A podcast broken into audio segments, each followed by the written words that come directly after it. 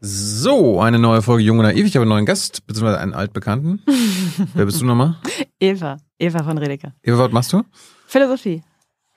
Also eigentlich so immer, manchmal nebenbei beim Unkraut jeden oder mit Freunden reden oder Tagebuch schreiben und manchmal auch hauptsächlich so, wenn ich Bücher schreibe. Wann kommen dir die relevantesten philosophischen Gedanken? Im Immer Garten? Ja, nee, da sortieren sie sich immer. Kommen tun sie meistens unvorhergesehen, eher morgens als abends. Warum morgens? Weil ich da noch nicht so müde bin. Ich bin gerade morgens müde, Ich nicht. weil ich mir noch weiter schlafen Ich will. glaube, das ist aber, also es ist inzwischen gut erforscht. Biorhythmen sind einfach unterschiedlich bei Leuten. Ich Okay. bild mir ein, es liegt am Landleben bei mir, aber ich glaube, das ist einfach Zufall. Dass Okay. ich ein Morgenmensch und keine Nachteule bin. Mhm. Das ist ja eigentlich so die Vorstellung von Intellektuellen ist. Ich denke mal, ich sollte nachts schreiben, so mit Rotwein, ist aber nicht. Du schreibst mit Milch. Ich schreibe mit Tee vorm Frühstück. Aber Setzt du dich wirklich vorm Frühstück hin? Zwei Stunden vorm Frühstück. Das Frühstück ist auch nicht so früh. Okay. Das ist, ist ja so ein Ritual mittlerweile. Mhm. Okay. Da hast du auch dein, dein aktuelles Buch jetzt äh, geschrieben? Also ich glaube Am andersrum, ich, Frühstückstisch? nee, vor, äh, am Schreibtisch. Vorm Frühstück. Vorm Frühstück. Ja. Aber ich glaube, also ich habe das nicht nur so geschrieben, aber ohne diese zwei Stunden vorm Frühstück hätte ich es nicht geschrieben. Mhm. Äh, für alle, die dich kennen, nee, nicht kennen, du warst schon in Folge 479 hier. Du warst, glaube ich, einer der allerersten Gäste in diesem Studio. Ja, es war noch in der Pandemie, wir haben zwischendurch gelüftet. Stimmt. Mussten wir auch noch machen. Mhm. Also da, da hatten wir über, ähm, glaube ich, die Eigentumsideologie und Phantombesitz und so weiter gesprochen. Mhm. Worüber wollen wir heute reden? Also die Fragen stellst ja du, aber ich würde gern eigentlich über das neue Buch reden, über Freiheit und Zeit und meinetwegen auch über alles, was mir in den letzten paar Wochen noch so zusätzlich eingefallen ist. Ist dir jetzt letzte Woche noch was eingefallen? Also über das Buch können wir gleich reden, da habe ich mir natürlich einige Gedanken gemacht. Das war ja, wäre wär das nicht interessant, äh, würde ich dich ja gar nicht eingeladen haben. Aber hast du jetzt in den letzten Glück Wochen gehabt. nach dem Buch nochmal ein paar Gedanken gehabt? Naja, ich frage mich halt immer, also wenn ich Morgens merke, also, ne? an welchen Stellen irgendwie was nicht zieht oder nicht funktioniert in Interviews, Mhm. jetzt fange ich so richtig von hinten an, bevor wir wissen, ob unser Interview funktioniert, dann setze ich mich am nächsten Morgen hin und der schreibt so auf, warum wollen die Leute dann zum Beispiel am Ende doch wieder hören, dass es ohne Freiheitseinschränkungen aber einfach nicht geht mit der Zukunft. Und dann habe ich mir nochmal so klar gemacht, dass das so abgefahren ist, wie was für ein schlechtes Gespür wir da für die Freiheitseinschränkungen haben, die zum Beispiel einfach durch Naturgewalt passieren. Also die Leute haben das Gefühl, die Freiheitseinschränkung ist, ich darf irgendwie nicht mehr Auto fahren, sondern Bahn fahren, weil das ist, könnte eine zumindest potenziell eine demokratisch-politische Entscheidung sein. Das ist aber eigentlich viel weniger Freiheitseinschränkung, weil ich meine, in der Demokratie kann man ja politische Entscheidungen auch, also ist man ja Mitautor derer, als wenn einfach irgendwann die Straßen, der- der Asphalt schmilzt und man nicht mehr fahren kann. Aber es gibt irgendwie, glaube ich, so eine Entlastungssehnsucht, die immer schon auch ein bisschen autoritär ist, zu denken, man wartet lieber, bis es vollendete Tatsachen sind. Und dann fühlt es sich irgendwie nicht an wie Unfreiheit. Aber es stimmt natürlich nicht. Ja, wenn wir wissen, wir haben das Klima kaputt gemacht, dann ist es auch, dann ist es viel unfreier als die Klimaschutzregeln. Das, so, aber ich meine, das ist jetzt so ein bisschen, wenn man nicht weiß, was da vorkommt, vielleicht so ein bisschen abgehobener Gedanke. Aber das habe ich mir die letzten Wochen immer versucht klarzumachen. Ich habe mir jetzt gleich mal notiert, Entlastungssehnsucht. Ja. Hab Die ich haben noch- wir hab ich- natürlich hab auch. ich, Habe ich noch nicht gehört. Ah. Ich glaube, es gibt's. Was hast du noch so für Erfahrungen bei Interviews gemacht? Damit wir die hier gar nicht äh, reproduzieren. Ähm, eigentlich immer nur, dass das interessant ist, mit Leuten zu reden. Mhm. Haben, Ähm, haben, haben Leute dich missverstanden mit dem Buch? Ehrlich gesagt habe ich das Gefühl, manche Leute haben immer so Fragen gestellt nach dem Motto, könnte man dich nicht so und so missverstehen? Achso. Aber nicht, weil sie es missverstanden haben. Mhm. Also richtig missverstanden, also so, das wird schon noch kommen, ne? Ich, äh, toi, toi, toi. Wir arbeiten Aber dran. bis jetzt bin ich ganz zufrieden. Und außerdem, ich meine, das ist ein Buch jetzt. Also Leute können das auch anders verstehen. Ich, das kann ich nicht, ich kann da jetzt sozusagen nicht sagen, hast du falsch gemacht. Ich, die Leute, über die ich schreibe, können sich ja auch nicht alle bei mir beklagen, dass ich sie vielleicht falsch verstanden habe. So ist es halt. Muss man aushalten. Gut, äh, springen wir mal rein. Ähm, das Buch heißt ja Bleibefreiheit. Mhm. Äh, bevor wir über, darüber reden, äh, Freiheit, ist das an sich ein philosophisches Thema oder ist es eher so ein politisches Ding? Das schließt sich ja nicht aus. Mhm. gerade drum. Ne? Also ich würde sagen, das ist zumindest für die moderne Philosophie und erst recht die moderne politische und Sozialphilosophie so ziemlich das Kernthema. Und es ist, man könnte sagen, auch was, mm, wo es immer schon ein Wechselspiel zwischen Philosophie und Politik gab. Also mm, Philosophen haben formuliert, was sicherlich auch in der Luft lag, was sich dann, was dann nach und nach zu einer politischen Forderung werden konnte. Ähm, sowas wie Menschenrechte und die Freiheit der demokratischen Selbstregierung. Das hätte es wahrscheinlich schon nicht gegeben ohne Rousseau. Mhm. Aber den hat es auch nicht gegeben ohne Leute, die politisch neue Erfahrungen machen. Mhm. Ähm, sogar inzwischen wissen wir auch ohne, ohne die Einsprüche von Leuten wie Kadio Ronk, also ähm, indigenen ähm, KritikerInnen, die nach Paris gekommen sind, gesagt haben, was ist denn bei euch los? Äh, hier seid ihr viel unfreier als wir. Das ist immer so ein Wechselspiel.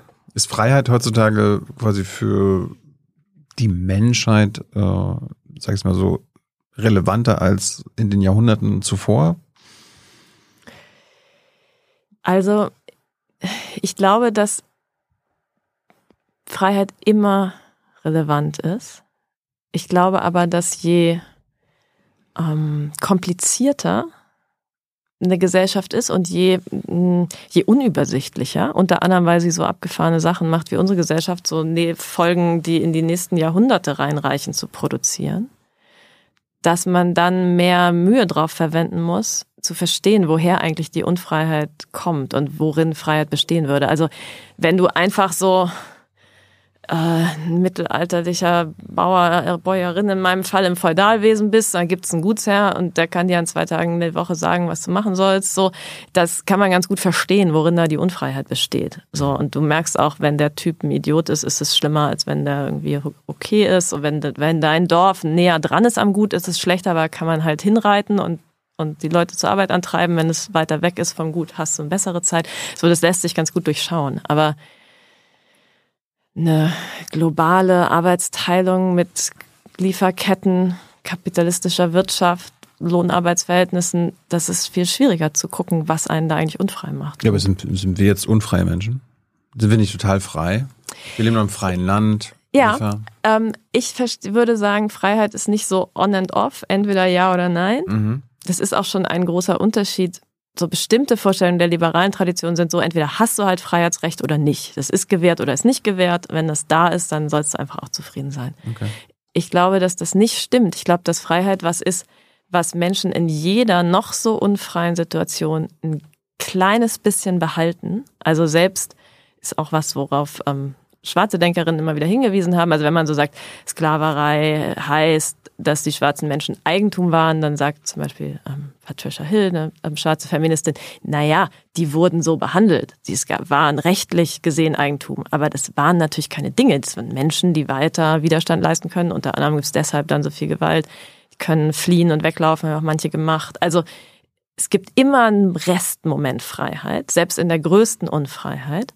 Und ich glaube, es könnte auch viel mehr Freiheit geben, als wir jetzt haben. Ja, viel mehr. Das glaube ich auf jeden Fall. Ähm, weil, und zwar nicht nur, weil alle frei sein könnten, was ja schon sozusagen die Freiheit insgesamt größer macht, sondern auch, weil alle, die jetzt schon so halbmittel ganz gut frei sind, noch viel freier sein könnten. Das glaube ich wirklich. Also ich verstehe das so, dass es so, so ein Spektrum ist. Ja, ja. Hey Leute, der heutige Supporter dieser Sendung ist ihr alle. Und ihr alle seid die beste Unterstützung für unabhängigen, kommerzfreien Politikjournalismus auf dem Publikumsmarkt. Und darum bin ich ein Fan davon. Also ein Fan von euch. Macht weiter so. Per PayPal oder Überweisung. Danke dafür und jetzt geht's weiter. Also im Grunde die chinesischen Menschen, die leben zwar in einer Diktatur, aber haben trotzdem gewisse Freiheiten. Mhm. Und das sind dann vielleicht eher existenzielle als politische Freiheiten, aber mhm. ich glaube eben auch, dass es größere Freiheiten gibt als das, was wir im Moment uns als politische Freiheiten, also Freiheitsrechte vorstellen können. Das heißt nicht, dass die unwichtig sind, also es ist ja. ganz schön cool, die zu haben, merkt ja. man, wie schlimm es ist, die nicht zu haben, aber das reicht nicht überall hin. Das muss aber auch erklären, wir leben jetzt nicht in einer Diktatur, wir leben in einer Demokratie, wir reden uns ein, dass wir in einem freien Land leben. Mhm. Sind wir also alles total freie Menschen? Haben wir das Maximum an Freiheit erreicht? Nee. Nee. Warum nicht? Weil wir in sehr vieler Hinsicht Zwängen unterliegen und in mancher Hinsicht auch unvernünftigen Zwängen, Hm.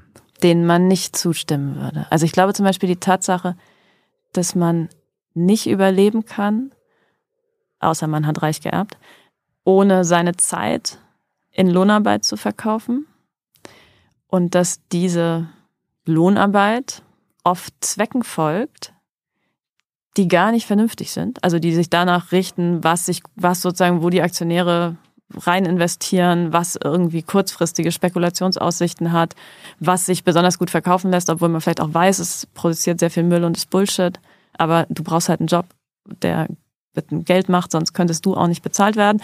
Und dann kannst du in den Laden gehen und dir Sachen kaufen, die in der Landwirtschaft hergestellt werden, die im Moment, also sagen ja die Studien noch zehn Jahre, dann ist in Deutschland der Großteil der Bodenfruchtbarkeit over, wenn wir so weiter wirtschaften.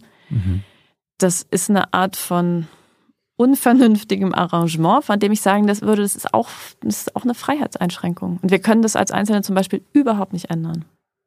Gibt's Und die auch. Art von politischen Rechten, die wir haben, ermöglichen auch nicht richtig, das zu ändern.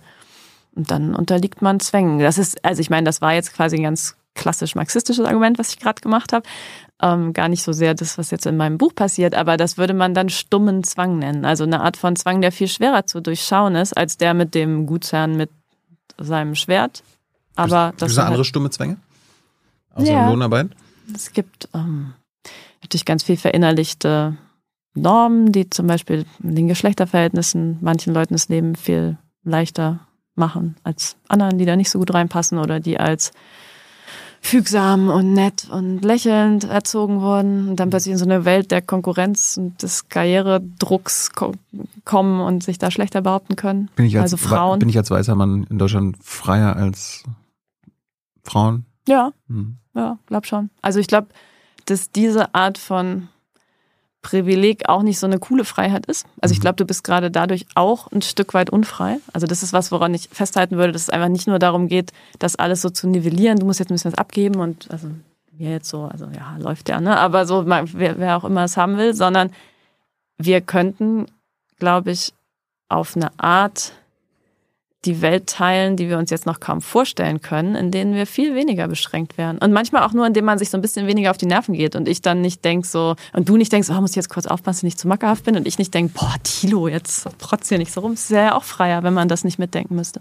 Wenn sozusagen die Herrschaft sogar vergessen hat, wenn man sie so überwunden hat, dass man sich nicht mal die ganze Zeit mühsam erinnern und an sie muss und sie korrigieren. Glaubst du von herrschaftsfreien Verhältnissen?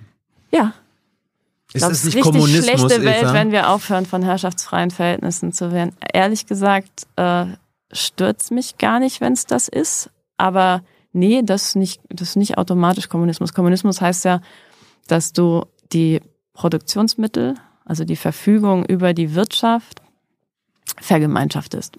Und in der Art, wie das historisch mal umgesetzt wurde und Kommunismus heißt, war es genau nicht vergemeinschaftet oder vergesellschaftet, sondern verstaatlicht. Und zwar verstaatlicht von autoritären, zum Teil sogar ähm, totalitären Staaten. Davon träume ich nicht. Nee. Das ist eine andere Form von Un Unfreiheit. Gibt bestimmt schon einige im Chat, die, du- die du jetzt schon getriggert hast. Falls ihr Fragen habt an Eva, Ja. her damit. Be my guest.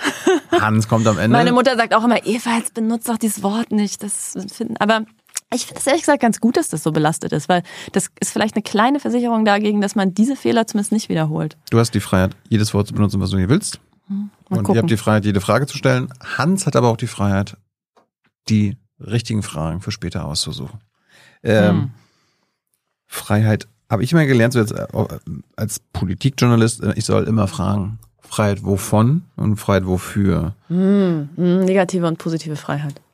Ist das, spielt das für dich auch eine Rolle? Weil das, wird ja, das wird ja oft noch ein bisschen vermischt in, in der Politik und so weiter. Ne? Also, vielleicht erstmal erklären kurz, ne? Ja. Freiheit wovon heißt, dass man Freiheit darüber bestimmt, dass was abwesend ist, nämlich Zwang. Also man ist sozusagen frei, wenn man zu nichts gezwungen wird. Das ist erstmal vernünftig. Und dann kann man aber sagen, gut, aber man muss ja auch was anfangen können mit der Freiheit. Also, wenn du irgendwie in einer leeren Welt bist, wo niemand dich nervt, kannst, hast du aber überhaupt keine Handlungsmöglichkeiten. Und auch wenn du eine Wahl hast zwischen zwei, drei Optionen, und jeder sagt so, mach was du willst, so kauf eine von diesen drei Plastikzahnbürsten Hauptsache du kaufst. und du wirst nicht äh, sozusagen wird dir ganz frei überlassen, aber du kannst nicht entscheiden, was es zu kaufen gibt und genau, ob das zum Kaufen sein soll oder vielleicht auch ganz anders, so einander schenken oder so. Ähm, oder zuteilen, wer es gerade braucht, alle sechs Wochen eine neue Zahnbürste oder so. Ähm, du entscheidest dann sozusagen gar nicht darüber, was die Optionen sind. Und dafür braucht man eine Freiheit für etwas, also eine Freiheit für eine bestimmte Handlungsoption oder die Freiheit sogar, die Handlungsoptionen selber herstellen zu können. Und das nennt man dann positive Freiheit, mhm. weil es über die Anwesenheit von was bestimmt ist. Und ich, äh, ich nörgel eigentlich schon an dieser Unterscheidung so ein bisschen rum. Deswegen es spielt für mich eine Rolle, aber auch nur, weil ich dann nochmal kritisch dahinter zurück will. Ähm, weil ich glaube, dass die Idee, dass diese negative Freiheit, mhm. also Freiheit von Zwang, mhm. dass das nur durch die Abwesenheit von was bestimmt ist, so nur kein Zwang, dass das nicht stimmt. Dass da immer auch eine Freiheit zu etwas mit drin steckt. Nämlich die Freiheit zu willkürlicher Verfügung. Und das ist nicht, das ist eine abgefahrene Idee von Freiheit, dass ich in einem bestimmten Raum einfach machen kann, was ich will, egal was. Und eben genau, was es ist, gar nicht so wichtig ist. Also nicht, ist das ein sinnvolles, äh, zukunftsträchtiges, äh, erfüllendes Verhältnis, sondern so, egal, Hauptsache, was ich will. Das ist eigentlich schon vermittelt über das Eigentum. Das ist so wie modelliert auf das, das kann es nur geben in einer Gesellschaft, die erstmal Eigentum als die Sphäre, in der ich machen kann, was ich will, definiert habe. Und das, das kann sein, dass das in manchen Zusammenhängen auch gut so ist. Also ich finde auch, man soll manchmal richtig übelst ungestört sein. trotzdem finde ich, dass diese Beschreibung, dass das nur negativ ist, nur durch die Abwesenheit von was definiert, nicht so richtig stimmt. Aber spitz finde ich jetzt. Du hast mich gerade auf die, auf die Idee gebracht, äh, du schreibst ja auch ein bisschen über ähm, Arbeit und alles Mögliche. Ähm, ist die Freiheit von Lohnarbeit, ist da folgerichtig, dass, dass man zum Beispiel für so eine Art bedingungsloses Grundeinkommen ist, damit man nicht zur Lohnarbeit gezwungen ist? Ja, das wäre eine Möglichkeit, wobei in der globalen Arbeitsteilung, die wir gerade haben, das meistens voraussetzen würde, dass andere Leute weiterhin deutlich zur Arbeit gezwungen werden, damit man sozusagen Sachen konsumieren kann, die billig genug hergestellt werden, um die, ein Grundeinkommen finanzieren zu können, was mhm. nicht horrend hoch sein muss, wofür man Reichtum also so umverteilen müsste, wie das in den jetzigen Vorschlägen nicht mitgedacht ist. Das heißt, ich finde Grundeinkommen interessant, weil es so eine bestimmte Vorstellung von diesem Arbeitszwang bricht und irgendwie einfach mal so Vertrauen in die Leute demonstriert. Das finde ich wichtig gegen so einen bestimmten Disziplin, Protofaschismus. Aber ich glaube, es gibt ganz verschiedene Möglichkeiten, eine Freiheit von der Lohnarbeit ähm, sogar komplett durchzusetzen. Es wäre auch eine Möglichkeit, erstmal zu sagen, man macht ein bisschen weniger Lohnarbeit, ein bisschen mehr andere. Ähm, eine wäre zu sagen, man nimmt einfach bestimmte Bereiche, in denen Leute arbeiten, einen Teil ihrer Zeit investieren, dafür aber auch ganz viel Anspruch haben, einfach umsonst Zugang zu haben. Also du kannst ja auch ein, manche Bereiche, zum Beispiel im Gesundheitssystem, da machen wir das schon so ein Viertel, England macht so halb, so organisieren, dass du da einfach hingehen kannst. Dass sozusagen gar nicht du erst Geld brauchst irgendwoher, Grundeinkommen, um dann dir in der Apotheke deine Sache zu kaufen, sondern dass man sagt, gut, das kriegen einfach Leute, weil sie es brauchen. Also mhm. es wird eine Produktion geplant, Leute investieren ein bisschen Zeit, da entstehen Sachen, die gibt's dann auch umsonst. Das wäre auch eine Möglichkeit. Ich meine, als Menschheit haben wir die letzten 100 Jahre viele Sachen überwunden und irgendwann abgeschafft. Glaubst du, dass wir dann auch den Arbeitszwang bzw. die Lohnarbeit, den Zwang zur Lohnarbeit überwinden können? Also, haha, können ja klar.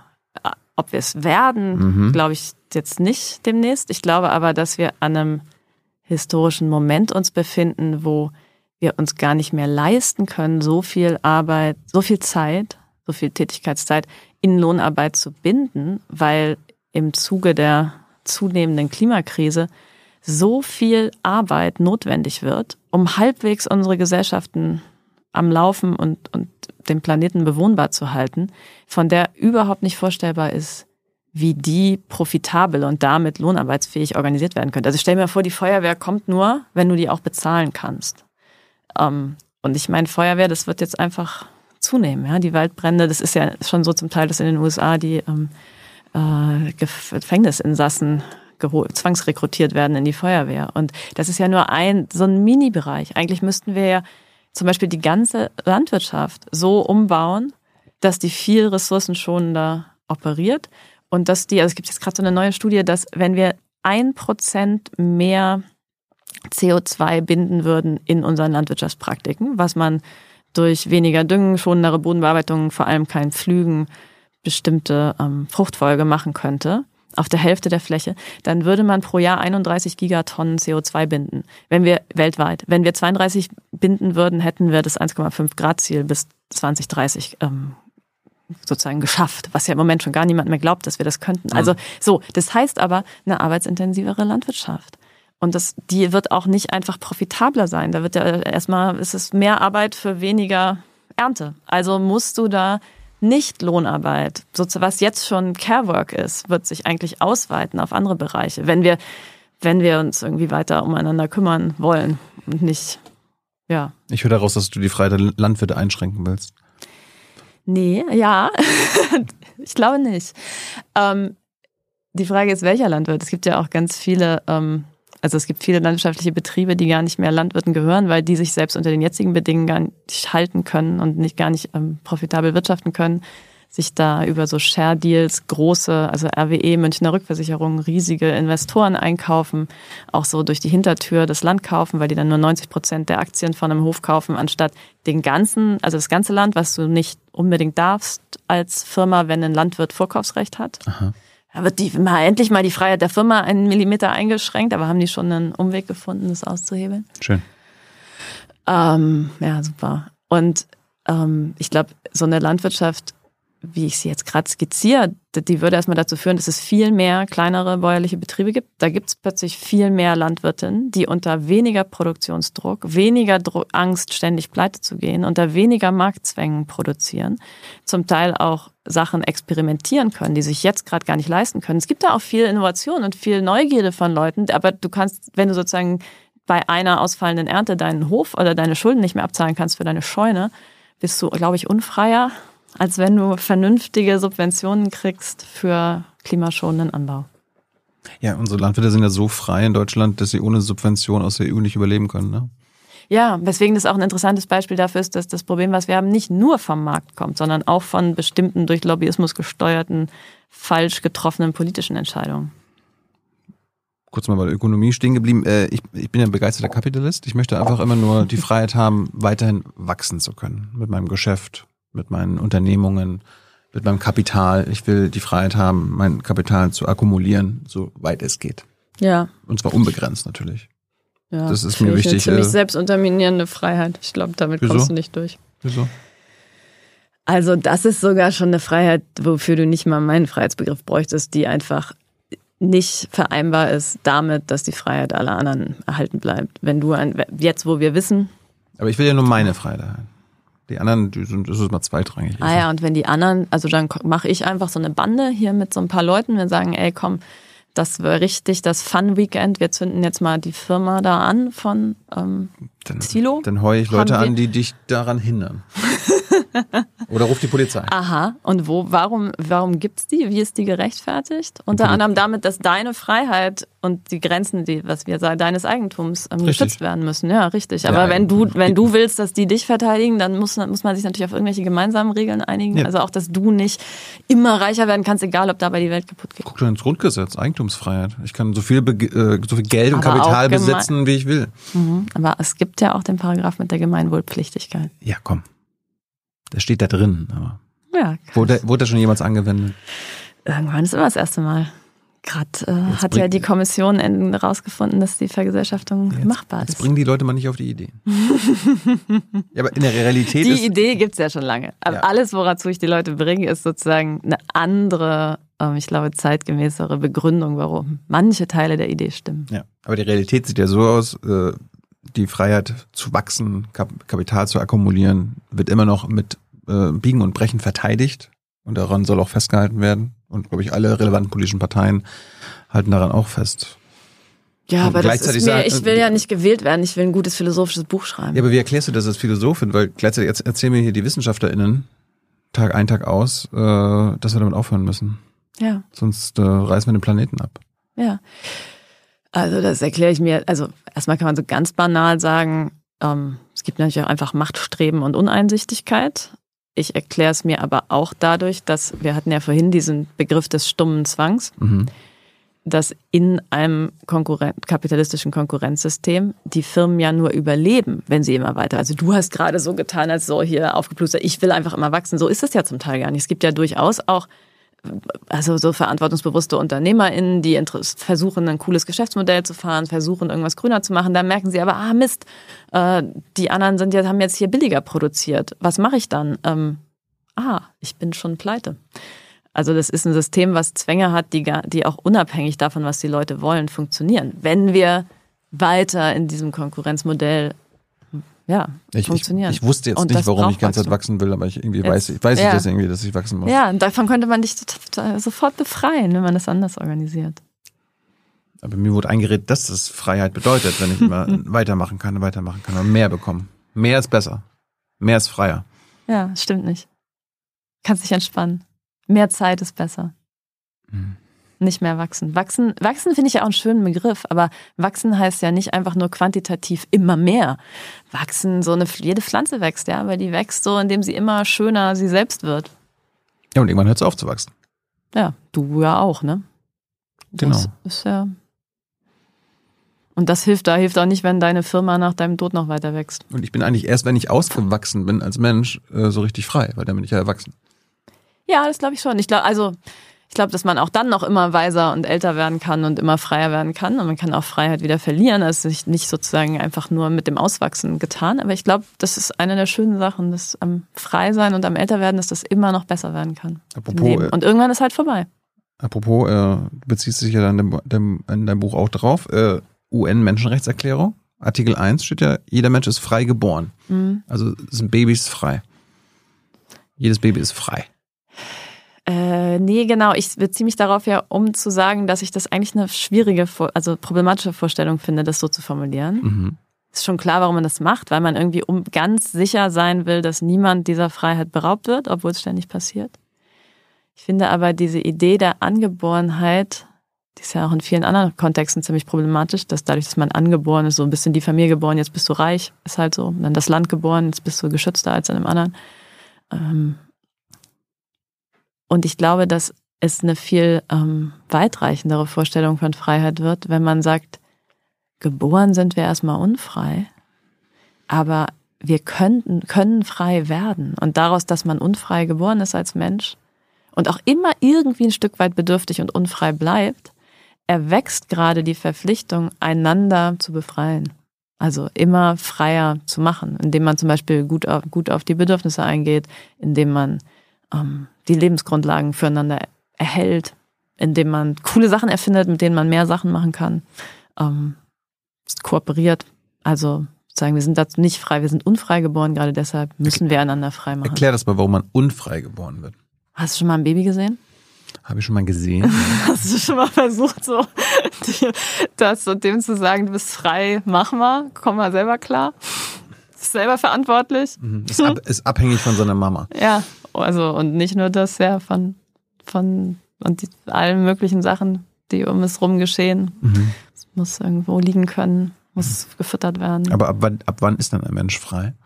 Ich finde das leider auch auf eine Art dann eine falsche Vorstellung, dass man erst frei ist, wenn man diese Abhängigkeit völlig überwunden hat. Also Mhm. man ist frei, wenn diese Bedürftigkeit, die man immer weiter behält, so versorgt wird, dass man darin angstfrei, unbedroht und sogar erfüllt handeln kann und sich darauf verlassen kann, dass es auch so bleibt. Also das ist ja jetzt so der sozusagen erste Schritt dessen, was ich mit Bleibefreiheit nenne, mein, dass du frei bist und weißt, du wirst auch weiter frei bleiben. Und das ist ja im Moment in der Welt, in der wir so, oder auf den Horizont, auf den wir zuleben, ein Gefühl, was die meisten Menschen nicht haben. Gerade so eine Studie gesehen, wo in den, also das ist Amerika, Kanada, ähm, Australien, 50 Prozent der Leute das für ähm, wahrscheinlich halten, dass wir, also es in 100 Jahren unser ganzes Leben, unsere ganze Lebensform zusammengebrochen ist. Und ein Viertel denkt sogar, die Menschheit würde aussterben.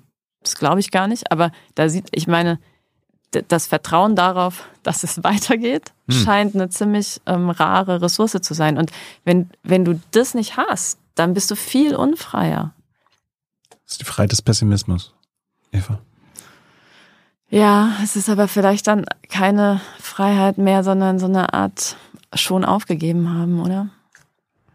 Ich glaube, Freiheit muss schon auch mit so einer Lebenssehnsucht und der Hoffnung weitermachen, handeln zu können. Ja, und, und einfach auch versorgt zu sein, zusammengehen. Wir steigen gleich in deine Thesen ein. Äh, hast du früher, du bist ja schon ein bisschen philosophisch unterwegs, eine ja, Zeit gar nicht mehr, ist immer noch naiv, aber nicht mehr so jung, genau. Hast du früher anders über Freiheit und den Begriff und die Ideen dahinter nachgedacht als heutzutage? Also hat sich das ein bisschen entwickelt? Mhm. Ja. Wenn ja, wie? Ich glaube, ich war, als ich jünger war, auch viel mehr davon überzeugt, dass man einfach alles alleine machen und in Ruhe gelassen werden soll.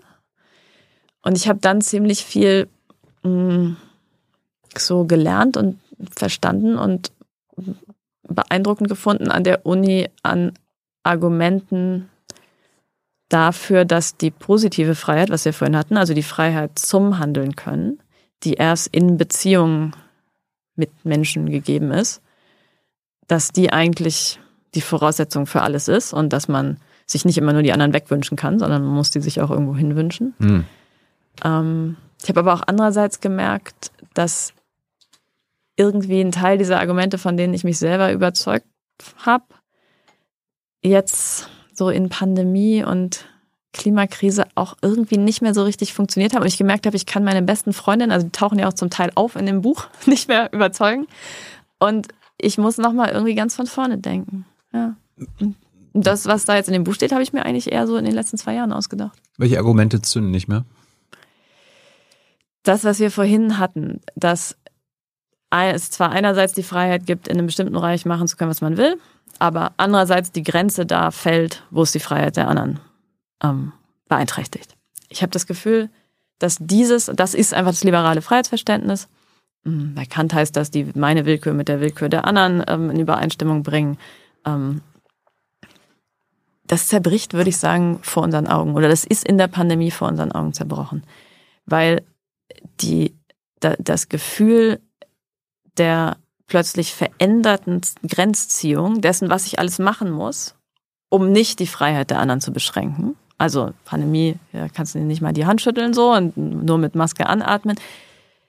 Weil das plötzlich so einen klaustrophobischen Effekt auslöst, dass anscheinend, als gäbe es vor lauter Grenzen gar keine Freiheit mehr. So, und dann führt das, glaube ich, zu dieser, diesem vollkommenen Wahnwitz der Leute, die einfach gar nicht mehr nachdenken wollen, wo die Grenzen der anderen sind, sondern sich immer nur noch frei fühlen, wenn sie einfach komplett rücksichtslos sein können. Oder die, die zum Beispiel, das siehst du ja auch eine Meinungsfreiheit, ja. Ich hm. meine, ich, äh, meine freie Meinung frei habe ich dann, wenn ich wen verletzen kann, weil nur dann merkt man so richtig, dass es überhaupt Freiheit ist, weil dann, dann kann das der andere ja nicht wollen. Dann merke ich, es wirklich mein eigener Wille. Und ich glaube, dass wir das systematischer und sozusagen lang anhaltender jetzt in der Klimakrise immer wieder sehen, dass es so eine Art Horror gibt vor der Vorstellung, wie viel man eigentlich ändern müsste, damit die Freiheit der Menschen im globalen Süden, der zukünftigen Generationen nicht beschnitten ist durch unser Handeln, dass viele Leute dann das Gefühl haben, gut, dann, dann gibt es eben keine Freiheit. Das sagen mir auch manchmal jüngere Aktivistinnen, die sagen, so Umweltbewegungen, die sagen so, ja, Freiheit, das ist auch nichts mehr mit anzufangen, das ist mir ganz egal. Ich will irgendwie Sicherheit und ein bisschen Gerechtigkeit. Und das finde ich schrecklich. Aber es gibt eben auch die, die Art von Diskurs über Freiheit, der nur noch funktioniert für, also Autofahren, ähm, diskriminierende Rede, ähm, alle weg mit allen ähm, äh, Pandemie-Schutzmaßnahmen, Hauptsache so auf die Tube drücken und so im allgemeinen Inferno noch irgendwas wenigstens kaputt machen dürfen. So. Und dann fühlt man sich frei. Und das ist, das scheint mir eine Lage zu sein, aus der man so leicht nicht rauskommt. Und da kann man dann immer sagen, oh ja, es wäre jetzt aber vernünftig, ihr würdet rücksichtsvoller sein, aber sozusagen so irrational das ist zu sagen, ich habe keine Freiheit mehr, weil ich irgendwie ein bestimmtes Schimpfwort nicht mehr sagen darf. Das ist ja total absurd. Ja, denk dir irgendein neues Wort aus, dann hast du genauso viel Freiheit wie vorher, weil, also gibt es genauso viele Worte. So wahr ist, also, es gibt, also in der kritischen Theorie sagen wir immer, jede Ideologie hat, hat, enthält auch ein Körnchen Wahrheit. Ja? Es gibt darin dieses Körnchen Wahrheit, dass wenn man Freiheit einfach nur versteht als den Willkürspielraum, der mir noch bleibt, ohne dass ich in die Leben der anderen rein agiere, dann ist da jetzt eigentlich fast nichts mehr übrig. Eva, ich will frei leben. Ja. Von Widerspruch. Das ist für mich Meinungsfreiheit. Ich will sagen können, was ich will. Mhm. Und keiner soll mir irgendwie, irgendwie was zu sagen können. Das ist Meinungsfreiheit. Okay? Glaubst du, du hättest so sprechen gelernt, wenn deine Eltern immer gesagt hätten, wenn du so sagst, äh, Hund, Hund, Hund, Hund, und die nicht gesagt hätten, nee, Tilo, Wasser. Das meine ich ja nicht. Ja, doch, das ist nicht so anders. Das geht immer so weiter. Ich glaube, da hättest du gar keinen, gar keinen Geist ausgebildet. Ich will Frauen und äh, Minderheiten beleidigen können, wie ich will und Ja. nicht irgendwie darauf hinweisen, Genau, äh, nicht irgendwie dann Widerspruch ernten. Die müssen halt damit leben. Wir Ja. leben in einem freien Land. Ja, Tilo, das ist Phantombesitz. Das ist keine Freiheit. Warum ist das, was ist das Phantombesitz?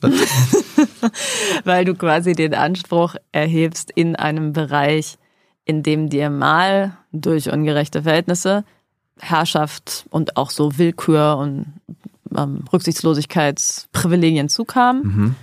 das weiterzumachen, als wäre es sozusagen weiter so, dass Frauen ähm, Bürgerinnen zweiter Klasse ohne Wahlrecht in der Ehe ohne Selbstbestimmungsrecht sind. Und dann, auch wenn das jetzt auf dem Papier nicht mehr so ist, denkst du, du kannst halt schon noch ein bisschen so tun, als ob.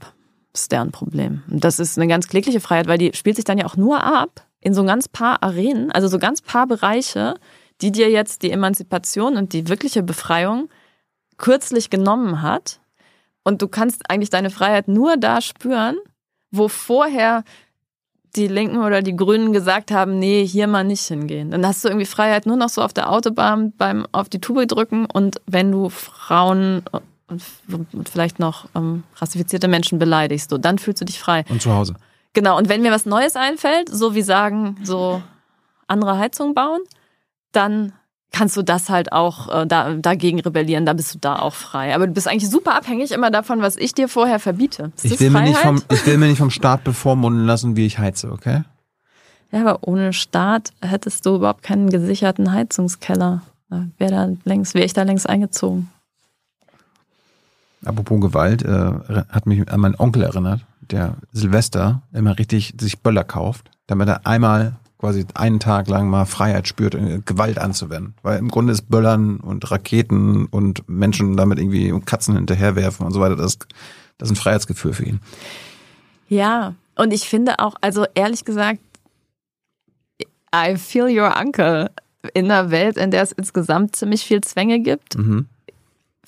Neigt man natürlich dazu, manchmal dann wenigstens in so kurzen Momenten des über die Stränge Schlagens so seine Erfüllung zu suchen. Ich meine, das mit den Katzen finde ich jetzt so ein bisschen grenzwertig. Aber ich glaube nicht, dass dagegen jetzt einfach nur ein Böllerverbot hilft. Ich glaube, dagegen hilft eine insgesamt ähm, bessere Welt mit besseren Zukunftsaussichten und erfüllterer Zeit und weniger Zwang auf Arbeit und weiß nicht, was jetzt so dein der Trouble von deinem Onkel ist. Du Träumerin.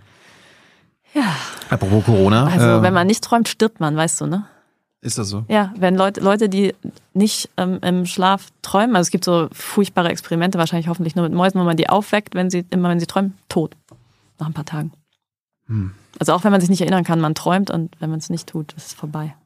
Du schreibst auch über die Pandemie, äh, hat mich ein bisschen, bisschen natürlich an Oliver Nachtwey erinnert. Äh, der war so, ist Soziologe, hat ein Buch geschrieben mit Caroline Amlinger. Äh, da ging es ja auch so um Caroline Amlinger hat ein Buch geschrieben mit Oliver Nachtwey. Mhm. die beide zusammen. Mhm. Aber ich will, mein, ich meine, Oliver war hier. Ja. Wir haben auch über die Menschen geredet, die sich gegen die Maßnahmen gewehrt haben, Querdenker und so genau. weiter und so fort. Ja, ja, die hat er ja, also seine Gruppe auch erforscht, genau. Und da haben die Leute, Eva, gesagt, die wollten, die haben ihre Freiheit vom deutschen Staat verteidigt. Ich will frei sein vor irgendwie welchen Maßnahmen, die der Staat mir äh, obtruiert. Irgendwie äh, frei sein vom Spritzenzwang. Was hast du dagegen? Naja, das, was wir alle dagegen haben, ja, das, also ich meine, wenn wir keine Impfungen hätten, dann hätten wir demnächst wieder Masern, tote Kinder. Also ich glaube aber, was ich da, also was ich da, was wir da politisch gegen haben, teilen wir ja auch. Aber ich glaube, man braucht dagegen bessere philosophische Argumente und eine bessere Kritik. Ich würde sogar, also ich finde das Hm. Buch von ähm, Amlinger und Nachtwey ziemlich interessant und gut. Die versuchen ja auch zu erklären, woher dieses Ressentiment kommt, nämlich, also sie sagen von einer narzisstischen Überforderung, dass man in so einer Informationsgesellschaft, in der aber Konkurrenz herrscht, die ganze Zeit so denkt, warum, warum sind wir eigentlich nicht alle gleich? Angeblich haben wir doch alle die gleichen Rechte, aber irgendwie jemand anders hat hier mehr Follower auf Instagram oder der hat es irgendwie besser abgeschnitten und dann gibt's diese Kränkung und die muss, die schafft ein Ressentiment, was, was sich nur noch in so Rückzugs- äh, und Aggression und ähm, sozusagen Abhaten Bahn brechen kann. Ich glaube, dass man die Geschichte also das ist deren Theorie des autoritären Charakters, super cool. Ähm, meine funktioniert ja noch mal ein bisschen anders, mhm. weil ich sagen würde, da, was sich da zeigt, ist der Grundfehler eines Freiheitsbegriffs, der vom Selbsteigentum ausgeht. Der sagt, frei bin ich, weil ich mir selbst gehöre. Und das ist, halte ich für, für Bullshit. Also man, das, die Eigentumsbeziehung als Souveränität, also als volle Verfügung über ein Objekt, die haben wir nicht zwischen uns und uns selbst. Also du kontrollierst dich gar nicht auf die Art. So, mein du, Körper gehört mir, Eva. Ja. Oder? Und er macht immer, was du willst und der kann dir nie weggenommen werden, zum Beispiel durch Tod und es ist nicht mal irgendwie so ein Schweißausbruch oder Herzrasen. Wo, und, und ich meine, dein Körper ist einfach so ein totes Habe ich noch nicht erlebt. Ja. okay. genau, man will, warte mal, bis du alt wirst, Junge. Mhm. Min Jung, du bist auch Norddeutscher, oder? Mhm. Ja, ähm, und dieses Gefühl der vollen Verfügung über sich selbst, das muss immer unerfüllt bleiben. Umso mehr kann man dann Exempel statuieren an vermeintlichen Verletzungen. Also wenn dann endlich jemand sagt, du sollst eine Maske tragen, dann kann ich sagen, ah, aber meine Nase gehört mir selber und sich dagegen wehren. Aber ich würde sagen, die Grundidee, dass Freiheit darin besteht, einfach, dass ich mir selber gehöre und da niemand reinregiert, ist erstens viel zu klein gedacht, weil man dann schon die Freiheit des, der ganzen Welt, der Verbundenheit mit der ganzen Welt, die Freiheit, die darin besteht, dass die Welt auch weiter intakt bleibt, vollkommen aus dem Blick verloren hat. Und zweitens, weil man natürlich auch dann immer weiter fragen muss, gut, aber wo endet diese Freiheit? Da, wo die der anderen anfängt. Und wenn man nun mal seinen Atem teilt, da kannst du halt nicht sagen, das gehört mir, was gehört dir. Also wir haben ja jetzt reingeatmet schuld, seit einer Stunde. Sind, ne? also. mm. Das ist ja deren dumme Freiheit. Nee, ganz oft haben die ja auch keine Wahl. Also bis zum Beispiel am mhm. Arbeitsplatz mhm. kann ich ja nicht einfach, also kann man ja nicht einfach rausgehen, nur weil man seinen Kollegen nervig findet, der keine Maske trägt. Sinne frei zu kündigen. Macht dir das eigentlich Spaß die ganze Zeit? So ein, es ist interessant, so ein bisschen wie dein Onkel, der böllert, ne? So, ja, ja, so ein bisschen zu posen als ähm, Phantombesitzer. Dich, dich ein bisschen herausfordern. Was, äh, du hast ich hatte mal einen Kumpel, einer, also bester Freund. Ich glaube, dank der, dem bin ich auch so eine ganz funktionierende Philosophin geworden. Ich war so Weißblut gebracht auf jeder Party, weil der immer das Gegen, also immer so behauptet hat, was eigentlich zu der schlechtestmöglichen Welt führt. Und ich fand es richtig ätzend, aber habe auch immer so nie aufhören können, gegenzuhalten, weil man das Gefühl hat, wenn man sagt so, ey, Alter, ich will jetzt einfach schlafen gehen, es nervt mich, dass man dann zugegeben hat, dass man kein Argument mehr hat, obwohl man ja eigentlich noch eins hat oder noch 17 andere. Und ganz irgendwann hat er mir mal gesagt, in einer Busfahrt nach Hamburg ins Schauspielhaus, Mann, Eva, ich mach das doch nur, weil mh, mm, ich glaube, ich bin der schlauste Mensch der Welt. Also jedenfalls habe ich noch niemanden getroffen, der schlauer ist. Und wenn ich das behaupte, was ich richtig hoffe, dass falsch ist, wenn ich richtig Scheiße laber mit all meiner Intelligenz und dann überzeugt mich jemand, dann hat anscheinend doch das gute Recht. Weil ich bin ja so schlau, wenn ich das Böse nicht mehr verteidigen kann, dann muss es daran liegen, dass das Gute wahr ist. Das fand ich, ähm, habe ich gesagt, Mensch, Anna, da ver verlierst du ganz schön viel Zeit, wo du mit deiner Schlauheit die Welt auch hättest besser machen können, indem du dir Sachen, die für das Richtige sprechen, ausdenkst sagen wir mal so, das Buch war so toll, dass es schwer ist, äh, dann nur quasi in dem Sinne drüber zu reden, wie, wie, wie toll deine Gedanken waren. Darum habe ich mir gedacht, na, wir machen es halt ein bisschen andersrum. Boah, das ist jetzt fast so sweet wie dieses andere Geständnis. Wir können sofort weitermachen mit ähm, Schlammcatchen. Ich finde es auch ja. nice. Ich habe viele Freunde, die Narzissten sind. Ist das schlimm oder sind die äh, Freiheitsschweine? Ähm, es kommt drauf an, ähm, wie die ihren Narzissmus leben. Mhm. Also meine äh, von mir sehr verehrte Psychoanalytiker, Theoretikerin Elisabeth Young-Brühl, die hat das ganz tolle Buch über Hannah Arendt geschrieben hat, die Biografie, hm. die hat immer gesagt, eigentlich ist eine der besten Charaktertypen, es gibt ja nach Freud drei, ähm, obsessiver Charakter, hysterischer Charakter, narzisstischer Charakter.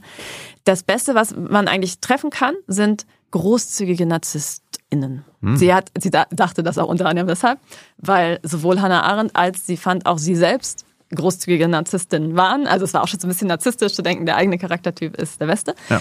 Aber ich finde, da ist was dran, weil Narzissten erstmal nicht so stark zu Abwehrreaktionen neigen, weil die eh so denken, ja, die Welt, das ist so irgendwie, ist nicht so, das ist, bin ja auch ich und das steht mir auch irgendwie zu. Und wenn du dann bereit bist, das ein bisschen zu teilen, dann haben es die Leute um dich rum gar nicht so schlecht und die haben ja, können sich ja auch mal organisieren, wenn du zu doll nervst. Aber wenn du einen obsessiven Charakter hast, dann neigst du immer dazu, ganz groß Ordnung halten zu wollen. So wie zum Beispiel so in deinem Eigentum, wo niemand eindringen darf. Mhm. Und wer da dann stört, der ist wie so ein Dieb oder irgendwie Dreck, der eliminiert werden muss. Und das ist viel gefährlicher für deine Umgebung, wenn du auf die Art obsessive Abwehrreaktionen hast, weil du dann gleich sagst, ja, da muss man wegmachen. Und Hysteriker, da gibt es so eine Missbrauchsdynamik, die auch ziemlich tricky ist. Also insofern, nö, Narzissmus ist jetzt erstmal so okay. Kommt drauf an, was du damit machst. Was war das dritte nochmal? Obsessiv, hysterisch und? Narzisstisch. Achso, das war narzisstisch. Der Charakter. Okay. Jetzt verdränge ich immer. Das ist äh, normal. Haben wir gesellschaftlich, wenn wir über Freiheit nachdenken und darüber diskutieren, äh, jetzt unabhängig von deinen Thesen, äh, Chomsky würde sagen, necessary illusions, also notwendige Illusionen, an denen wir festhalten, an denen wir vielleicht nicht festhalten sollten. Ich ähm, weiß nicht, ob das gut ist, die Illusionen zu nennen, mhm. aber ich finde notwendig gut da drin. Ähm, und trotzdem nicht, dass wir daran festhalten sollten. Also ich glaube, das, was die Frankfurter Schule, in der ich ja so weit es gelungen ist, mich zu erziehen, erzogen wurde, theoretisch, hat ja, spricht ja ganz viel von Ideologie. Und mhm. damit meinen die nicht einfach so, so ich habe meine Ideologie, du hast deine Ideologie, jeder glaubt so an was, sondern damit meinen die bestimmte Haltungen und Überzeugungen, die die Herrschaft verschleiern und auf Dauer stellen. Das ist aber nicht einfach nur so, dass man zu dumm ist und nicht gecheckt hat, also dass da zum Beispiel jemand steht mit einem Schwert, sondern dass das ganze System gar nicht laufen könnte, wenn man es nicht so betrachtet. Und das ist sozusagen kein Fehler des Individuums. Also zum Beispiel Marx sagt, dass man denkt, der Wert von einer Sache sei eine Eigenschaft dieses Dings, also dieses bescheuert überteuerte Croissant, was ich heute Morgen gegessen habe. Ähm, aber irgendwie denkt man so, ja, das ist halt teuer, das teure Croissant, das gehört dazu. Das muss man denken, um in der Marktwirtschaft zu funktionieren. Wenn du das nicht irgendwie denkst, würdest du ja einfach sich weigern zu bezahlen oder das einfach nehmen. Es ist sozusagen eine notwendige Illusion, die dazugehört zu diesem System. Mhm. Und ich glaube, dass zum Beispiel das, was wir eben besprochen haben, mit diesem, dass Freiheit Selbstbesitz ist, in einem liberal-kapitalistischen System, in dem man die ganze Zeit gezwungen ist, seine Zeit zu verkaufen, aber darin ja merkt, ich gehöre mir, also ich kann ja nur verkaufen, was mir erstmal gehört und ich verkaufe nur die Zeit, ich verkaufe nicht das Ganze, mich. Mhm dass das da notwendig zugehört. Sonst würde man sofort nicht mehr mitmachen oder irgendwie verrückt werden oder die ganze Zeit denken, ich habe überhaupt keine Freiheit. Warum stehe ich immer auf und mache nicht, was ich machen will? Ähm, und das, ja, das würde ich sagen, ist keine Illusion. Also die ist notwendig zum Funktionieren ein Stück weit, die ist aber nicht was, was man unbedingt aufrechterhalten sollte. Nee. Warum nicht? Naja, unter anderem nicht, weil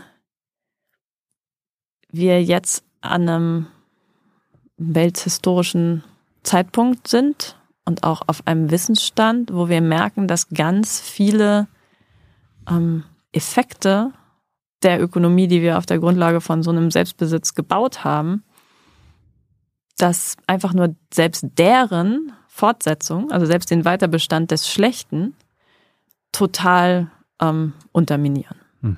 Also das gibt einfach so eine große Unsicherheit, dass, als ob da noch ein Staat ein bisschen das Eigentum schützt oder nicht, wenn es eh überschwemmt. So, das ist einfach, du kannst dich auf nichts mehr verlassen in der möglichen Klimahölle. Und wenn wir alle Einschränkungen von diesem alles gehört mir, ich kann immer mehr ein, ein, ähm, aneignen, je mehr wir wachsen, desto freier werden wir. Mhm. Wenn man das beibehält, werden wir umso unfreier weil wir irgendwann hier keine ordentliche Luft mehr atmen können, die ganze Zeit uns entscheiden müssen, ob wir äh, also sozusagen teilen was es noch gibt an letzten bisschen oder in Kauf nehmen, zu kämpfen und zu sagen, so, ich bin ja selbst am nächsten, jemand anders soll halt einfach verrecken. Das ist kein, und dann hat er ja einen guten Grund, mich zu überfallen und sich was zu holen.